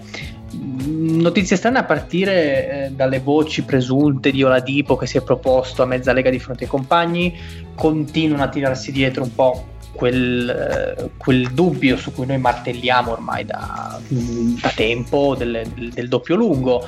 Eh, anche solo la telenovela legata a Hayward, trade o non trade, sin and trade, arriva o non arriva, le scelte di qua di là, comunque sono tutte cose che hanno contribuito un po' ad agitare ecco, la, eh, l'off season dei Pacers. Tante voci, comunque pochi fatti, perché poi fondamentalmente non è che hanno firmato, non è che hanno fatto tutte, tutte queste, queste firme. La vera grande questione forse non è tanto mh, legata a quelli che giocheranno in campo, ma al coach. Innanzitutto i tempi e modi e il licenziamento di Macmillan, secondo me, sono molto sospetti perché danno l'idea di una franchigia che forse potrebbe avere la bussola un po' starata. Al contrario, invece, di una, di un- di una dirigenza che storicamente è sempre molto eh, equilibrata ecco, nelle sue scelte. Macmillan non è sicuramente un coach top 5 all time, però era riuscito a trovare una quadra, ecco, una quadra in un gruppo che forse più di un primo turno di playoff non ti può garantire. Perché eh, onestamente eh, nel momento in cui incontri le Miami, le Cleveland, quando Cleveland era buona del caso, non vedo come tu possa pensare di passare un turno. A est ci sono 5-6 squadre in questo momento troppo superiori e quindi è normale che ti fermi lì. Quindi anche dalla diligenza mi sarei aspettato forse un pochino più di pazienza col buon Macmillan. Non lo so, hanno provato a dare questa mossa per provare a far scattare la scintilla, no? la, la, classica scossa, quindi entra Nate Bjorgren o eh, questo fantomatico personaggio dal nome molto, complica- molto, complicato da pronunciare, fortissimo, grande vincitore Dolph di slam. Lundgren. esatto, eh, che comunque era già dal 2015 nel panorama NBA perché aveva militato un po' tra Phoenix negli anni forse non migliori di Phoenix e Toronto, comunque quindi molto bene. Proprio per questa differenza comunque di contesti abbastanza netta, io non riesco a dare una, una previsione su come possa essere perché mentre bene o male mh, tutti gli allenatori bene o male che escono dalla, dalla, scuola Spurs si pensa che possano dare un grande contributo, quando poi in realtà forse non è così per la maggior parte delle volte. In questo caso, avendo un background un po' vario, non, non, se, non mi sento di sbilanciarmi così tanto, non lo si conosce bene, vediamo Vediamo cosa combina. Cosa si trova per le mani questo, questo, grandissimo tennista degli anni 80, molto boccoloso? Si trova una squadra invariata, come da 51 vittorie, come, abbiamo, come abbiamo, detto, e mm, con uno spartito che probabilmente sarà quello adottato da Macmillan. Il, eh, quello adott- ok, scusate, mi sono distratto perché il Mario manda i messaggini uno spartito adottato da, da Milan nel passato. C'è un backcourt che sulla carta è molto solido. Brogdon non, ha, mh, mm, non lascia dubbi in quanto a rendimento sui due lati del campo, è forse uno dei, mh, mm, degli uno dei playmaker ecco, più solidi che ci siano in circolazione in questo momento. Sulla Deep onestamente non lo so perché un po' si porta dietro tutti i dubbi legati alla, alla condizione fisica ma anche proprio all'approccio mentale che potrebbe avere alle partite e anche se comunque il fatto che sia in scadenza di contratto potrebbe essere uno sprone non indifferente. Hanno una batteria di ali abbastanza nutrita che gli garantisce molta variabilità perché comunque McDermott e Holiday sono perfetti per aprire il campo, non ti chiedono troppi possessi, mentre Lamb e TJ Warren sono i classici ignoranti che in, in caso di secche offensive prolungate ti possono, ecco, ehm, ti possono dare una gran mano. TJ Warren che non mi aspetto assolutamente un exploit come quello della bolla, ma che si normalizzi a cifre un pochino più umane. Ecco. E poi il solito dinamico duo, Turner e Sabonis, con uh, Goga, Bitazza subentrare, vediamo anche su, sul Bitazza tutti gli euroinomani, come li chiamo io, avevano grandi aspettative, onestamente non ha fatto vedere nulla. Sulla coppia dei lunghi c'è sempre da insistere è una coppia che secondo me sulla carta funzionerebbe anche perché sono in grado di completarsi, cioè sono entrambi pericolosi da dietro l'arco, l'uno compensa la mancanza dell'altro, rispettivamente eh, la visione di gioco e la solidità difensiva per certi versi. Quindi mh, avrebbero anche le carte in regola per essere accoppiati. Il problema è che giocano, secondo me, in zone di campo in cui si pestano i piedi e rompono l'equilibrio perché hanno tutte e due magari questo modo di giocare ma anche solo di ricevere palla, occupare zone di campo del mid range. Quindi mh, nell'NBA moderna non, non è sostenibile questa, questa, situazione qua. Una differenza che potrebbe portare Bjorgen finalmente che Macmillan non voleva assolutamente fare è quella di staggerarli. Cioè eh, cercare di avere un quintetto, che ne so, Brogdon, Ladipo, McDermott, Warren e Sabonis che puoi giocare un modernissimo 5 fuori, per esempio il 5 out classico come piace dire a loro, e, e, magari avere un altro tipo di quintetto con Lamb, con, con Turner con, con Holiday, con, tutta, con tutto il resto. In questo modo riesce a mantenere sia un equilibrio difensivo, ma anche pericolosità offensiva. Provo a ipotizzare. Per il resto comunque non c'è molto da dire, i Pacers come dicevo la stagione scorsa, la, la puntata scorsa, l'amazing episode scorso, secondo me sono un po' gli Utah Jets del, dell'Est, magari con un pochino di pretesa in meno, con un pochino di star power in meno, nel senso che vincono le partite che devono vincere, soprattutto con le squadre mh, scarse, difficilmente steccano una partita quando sono favoriti, sono una squadra molto solida che comunque esegue bene ma che non aspirerebbe a un, più di un turno di playoff. Certo mm. sono cinque anni che vanno fuori a gara 1, eh, questi. Cioè... Però, di, di, eh, di però, rimane, però rimane comunque una squadra solida, cioè nel senso vanno fuori sì a primo turno. Gara, il primo turno, però è anche vero che come diceva giustamente Lorenzo, le squadre sopra di loro sono nettamente più forti. Ciò non toglie che Indiana resta comunque una squadra solida, compatta, equilibrata, che gioca con, lo, con gli stessi giocatori già da, da tre stagioni, eh, da due o tre stagioni, quindi eh, è difficile anche immaginare il contrario, cioè che possono andare tanto incalando. Eh, è vero che c'è l'incognita coach, però comunque i giocatori si conoscono e sanno giocare quasi a memoria. Eh, quindi secondo me restano in quella zona, in quella zona di, eh, diciamo di classifica, mm, da, da, primo turno di playoff, quello è anche il mio, il mio parere. Io li attesto sulle 38 vittorie con un onestissimo settimo posto a est perché quelle sei che ci sono sopra secondo me sono inarrivabili in questo momento. L'anno scorso, la volta scorsa parlavo proprio di tire, di gradini e secondo me quelli che ci sono sopra sono di un tire se non di due superiori. Sì, anche tre.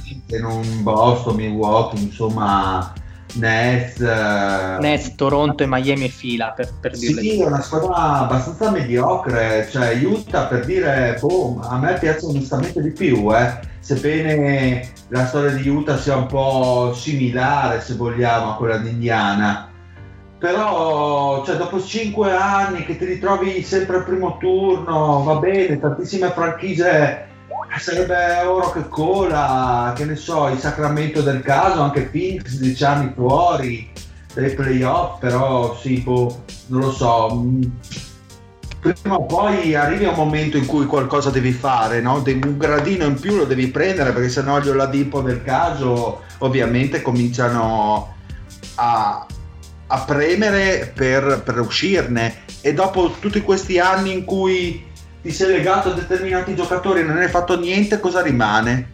Una storia di 5 primi turni? O oh, non lo so, non, non, mi fanno impazzire a me queste scelte dirigenziali, nonostante possa capire che provengano da delle franchigie piccole o comunque che, che può andargli bene anche così, voglio dire.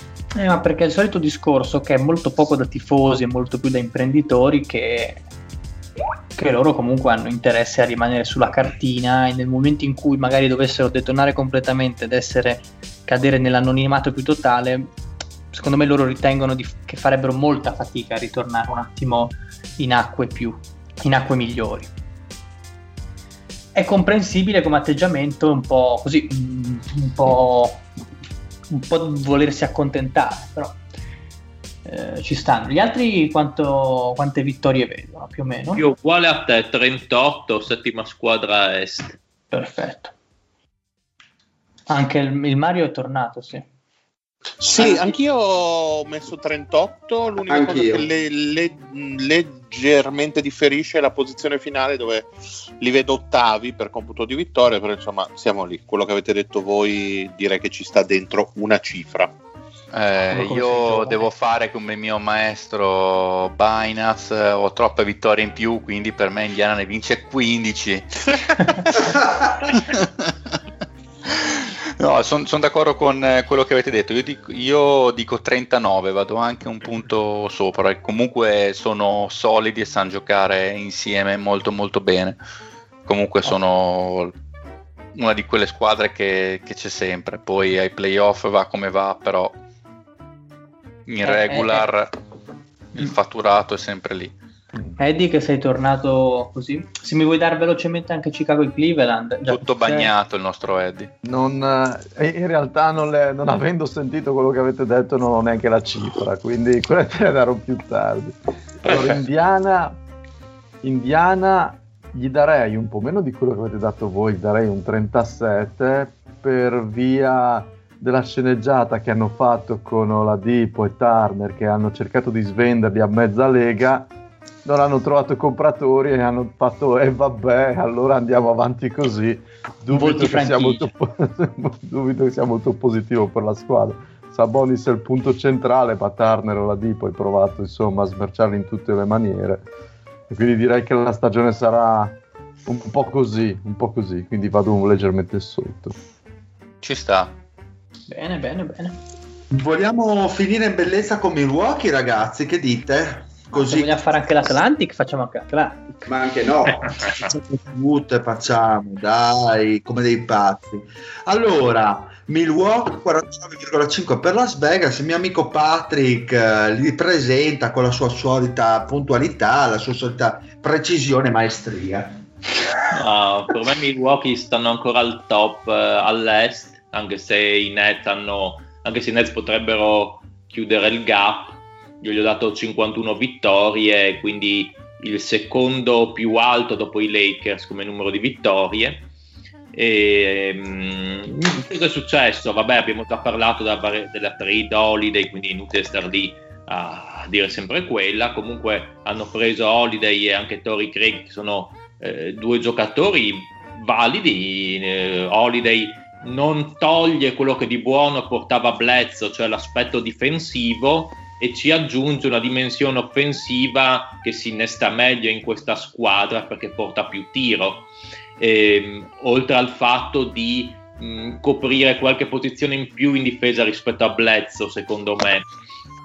E Tori Craig, dif- giocatore prettamente difensivo, come l'abbiamo visto a Denver, che quindi può, può, adattarsi tranquillamente dalla panchina o magari anche nei quintetti titolari a volte se serve. E, um, il quintetto titolare è molto quello che dovrebbe essere il quintetto titolare, quello che mi pare di capire che sia, è molto interessante con Holiday di Vincenzo, Antetokounmpo, eh, Middleton, Lopez, è un quintetto eh, difensivamente valido, offensivamente si potrebbe dire migliore dell'anno scorso appunto per l'aggiunta di Holiday e poi dalla panca comunque c'è sempre Connaughton che entra. Ehm, anche Brook Lopez ha fatto vedere di, di, di, di, starci in campo molto bene, non solo mh, offensivamente aprendo il campo, ma anche da, difensivamente è stato solido in una squadra appunto aveva un'impronta difensiva mo- molto buona. Vincenzo titolare, scusa. Come? Di Vincenzo titolare. Ah, mi sembra di averlo visto titolare quando guardavo i quintetti. Sì, ha giocato preciso. sempre titolare in preciso. Quindi sì. presumo sia lui il titolare, presumo.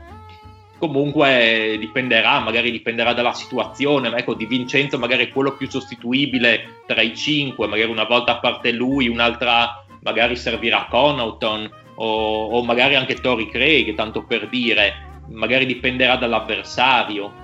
Um, che altro? Baden Holzer in panchina è una sicurezza per la regular season, se non altro, perché insomma i suoi risultati fin da quando è arrivato ad Atlanta li ha sempre fatti, anche più di quanto ci si immaginava, molto spesso di più di quanto ci si immaginava.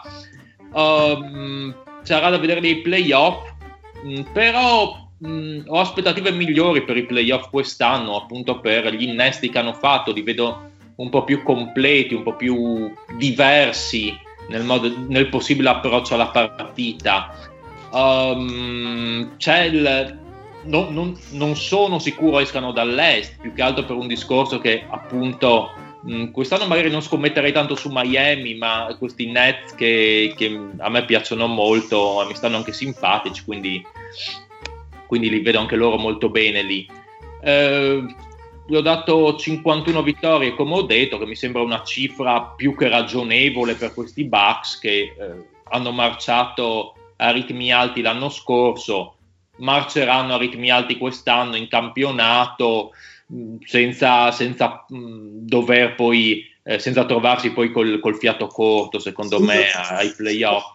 Io a Milwaukee, è la squadra che mi dà, diciamo, il, la, la, sensazione che possa farle, insomma, 50 vittorie all'est, proprio dominarlo come ha fatto negli ultimi anni. Sì, per me se non arrivano primi possono arrivare secondi dietro ai Nets, come ho detto, ma lì è tutto un discorso poi dei Nets che mh, eh, dipenderà un po' dalla, dalla, da quanto in salute sono anche le loro stelle e, e da come si presenterà la squadra, come giocherà sotto Nash, D'Antoni, eccetera. Quindi diciamo che se dovessi dare una preferenza sulle due squadre andrei ancora sui Bucks per la regular season perché un core più testato, eh, coaching staff già testato su questa squadra, quindi da quel punto di vista mi dà un, un po' più di sicurezza nel, nel, nel vederli eh, primi a est. Cosa pensate ragazzi? Siete tutti d'accordo? 50 vittorie? Eh, sono abbastanza colpi lato automatico i Bucks Ci sta, ci quest'anno sta. in, In regular in season, regular sì. season, Sì. penso saranno straordinari come, come sempre saranno assisteremo a una gragnuola di cazzo in faccia un po' per tutta la lega secondo me poi i playoff vediamo li vedo sì più completi anch'io non completi quanto avrebbero potuto essere se avessero preso Bogdanovic ovviamente che anzi sarebbe potuto essere prezioso quanto se non quasi più di, di Holiday perché gli dà qualcosa di veramente diverso però in regular season eh, Non ce Poco da dire. Sì, sì. Io mi spingo anche più oltre, sfondo le 53 anche perché è proprio Madonna. ah, agile, agile. Sì, io avrei detto 51. Il 51 è anche la mia quota, ho detto miglior Ma squadra a Lorenzo, dei Lakers. se, se succede la, la trade alla fine per Simmons e Arden, possiamo rivedere vittorie e classifiche poi di Milwaukee. E toccherà. Eh, Mm, ah, se, su- se succede prima dell'inizio stagione potete modificare No, se succede dovete rivedere gli over-under sulla aspettativa di vita del Fede. volete. No, se va a comunque- Milwaukee. Comunque tutti i punteggi Molto sono, under. sono- sono- Sixers. Molto under. Sono modificabili fino al 22 pomeriggio. Da lì in poi, si- quando, quando fanno la palla 2 si chiude bottega. No, no, dai. Eh, vabbè, un, un- un- un Lascia minimo. qualche giorno. Un mini, dai. Eh, vorrei essere un dittatore perentorio. crudele in questo caso. Non lo so, Eh, vediamo. vediamo. eh, è troppo facile. Fai il 23 Lorenzo, così è contento Lady. Per te maroccano sotto gamba, per te maroccano perché me lo chiedi con questa voce così sfadente, Sotto potrei fare un'eccezione. Vabbè. Allora, invece per quanto riguarda i Bucks, ho dato 50 vittorie, eh, ah, secondo me arriveranno primi, primi ad est.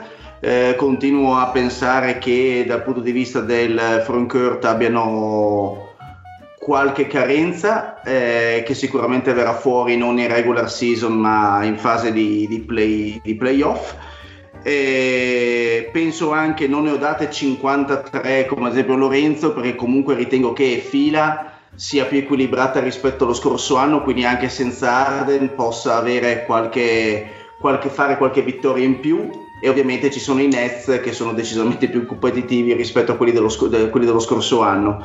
E quindi mi, mi fermo, mi fermo a 50. Ok.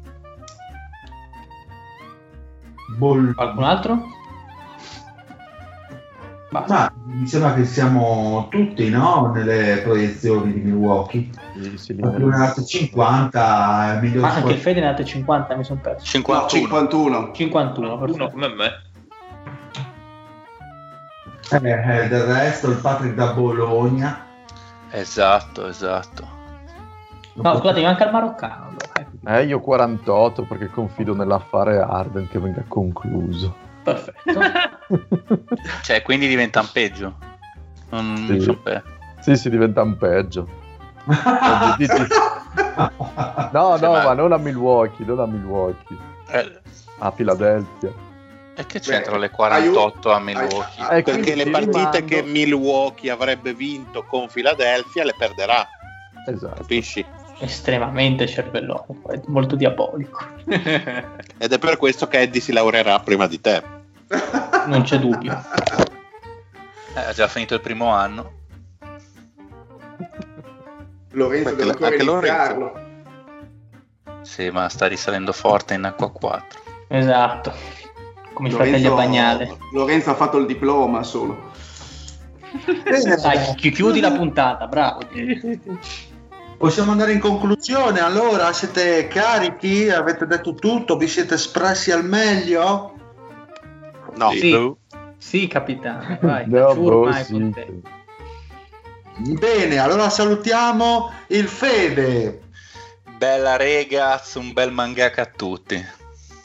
Un saluto allo zio. E un saluto dal vostro Armin preferito. questo Un saluto al Marione. Buona serata a tutti, vi ricordo che verrete via con me. Un, sa- un saluto Ciao a tutti e amazing episode. grande. Patrick? Ciao, è un buon campionato a tutti. Ma cos'è Situazione 90esimo colta. Ma che novantesimo minuto, che asino che sei. Il maroccano hanno salutato al posto del Patrick. Ah, no, no, perché no, pensavo che si detto maroccano, no? Ti hanno parlato sopra, Dile, mi spiace. Invece di ringraziare il maroccano che ha coperto l'imbarazzante silenzio. Esatto. E un saluto a Lorenzo e un saluto, vai. Buonanotte, buonanotte a tutti e non andate a dormire nei bed and breakfast nelle Moldave. No, mai, mai. Altrimenti poi dovete litigare con me, sono tutti per me. E un saluto Potete da litigare con Dario Mocci. Maginone, ovvero il Dile e alla prossima. Oh yeah. Oh yeah! Amazing episode.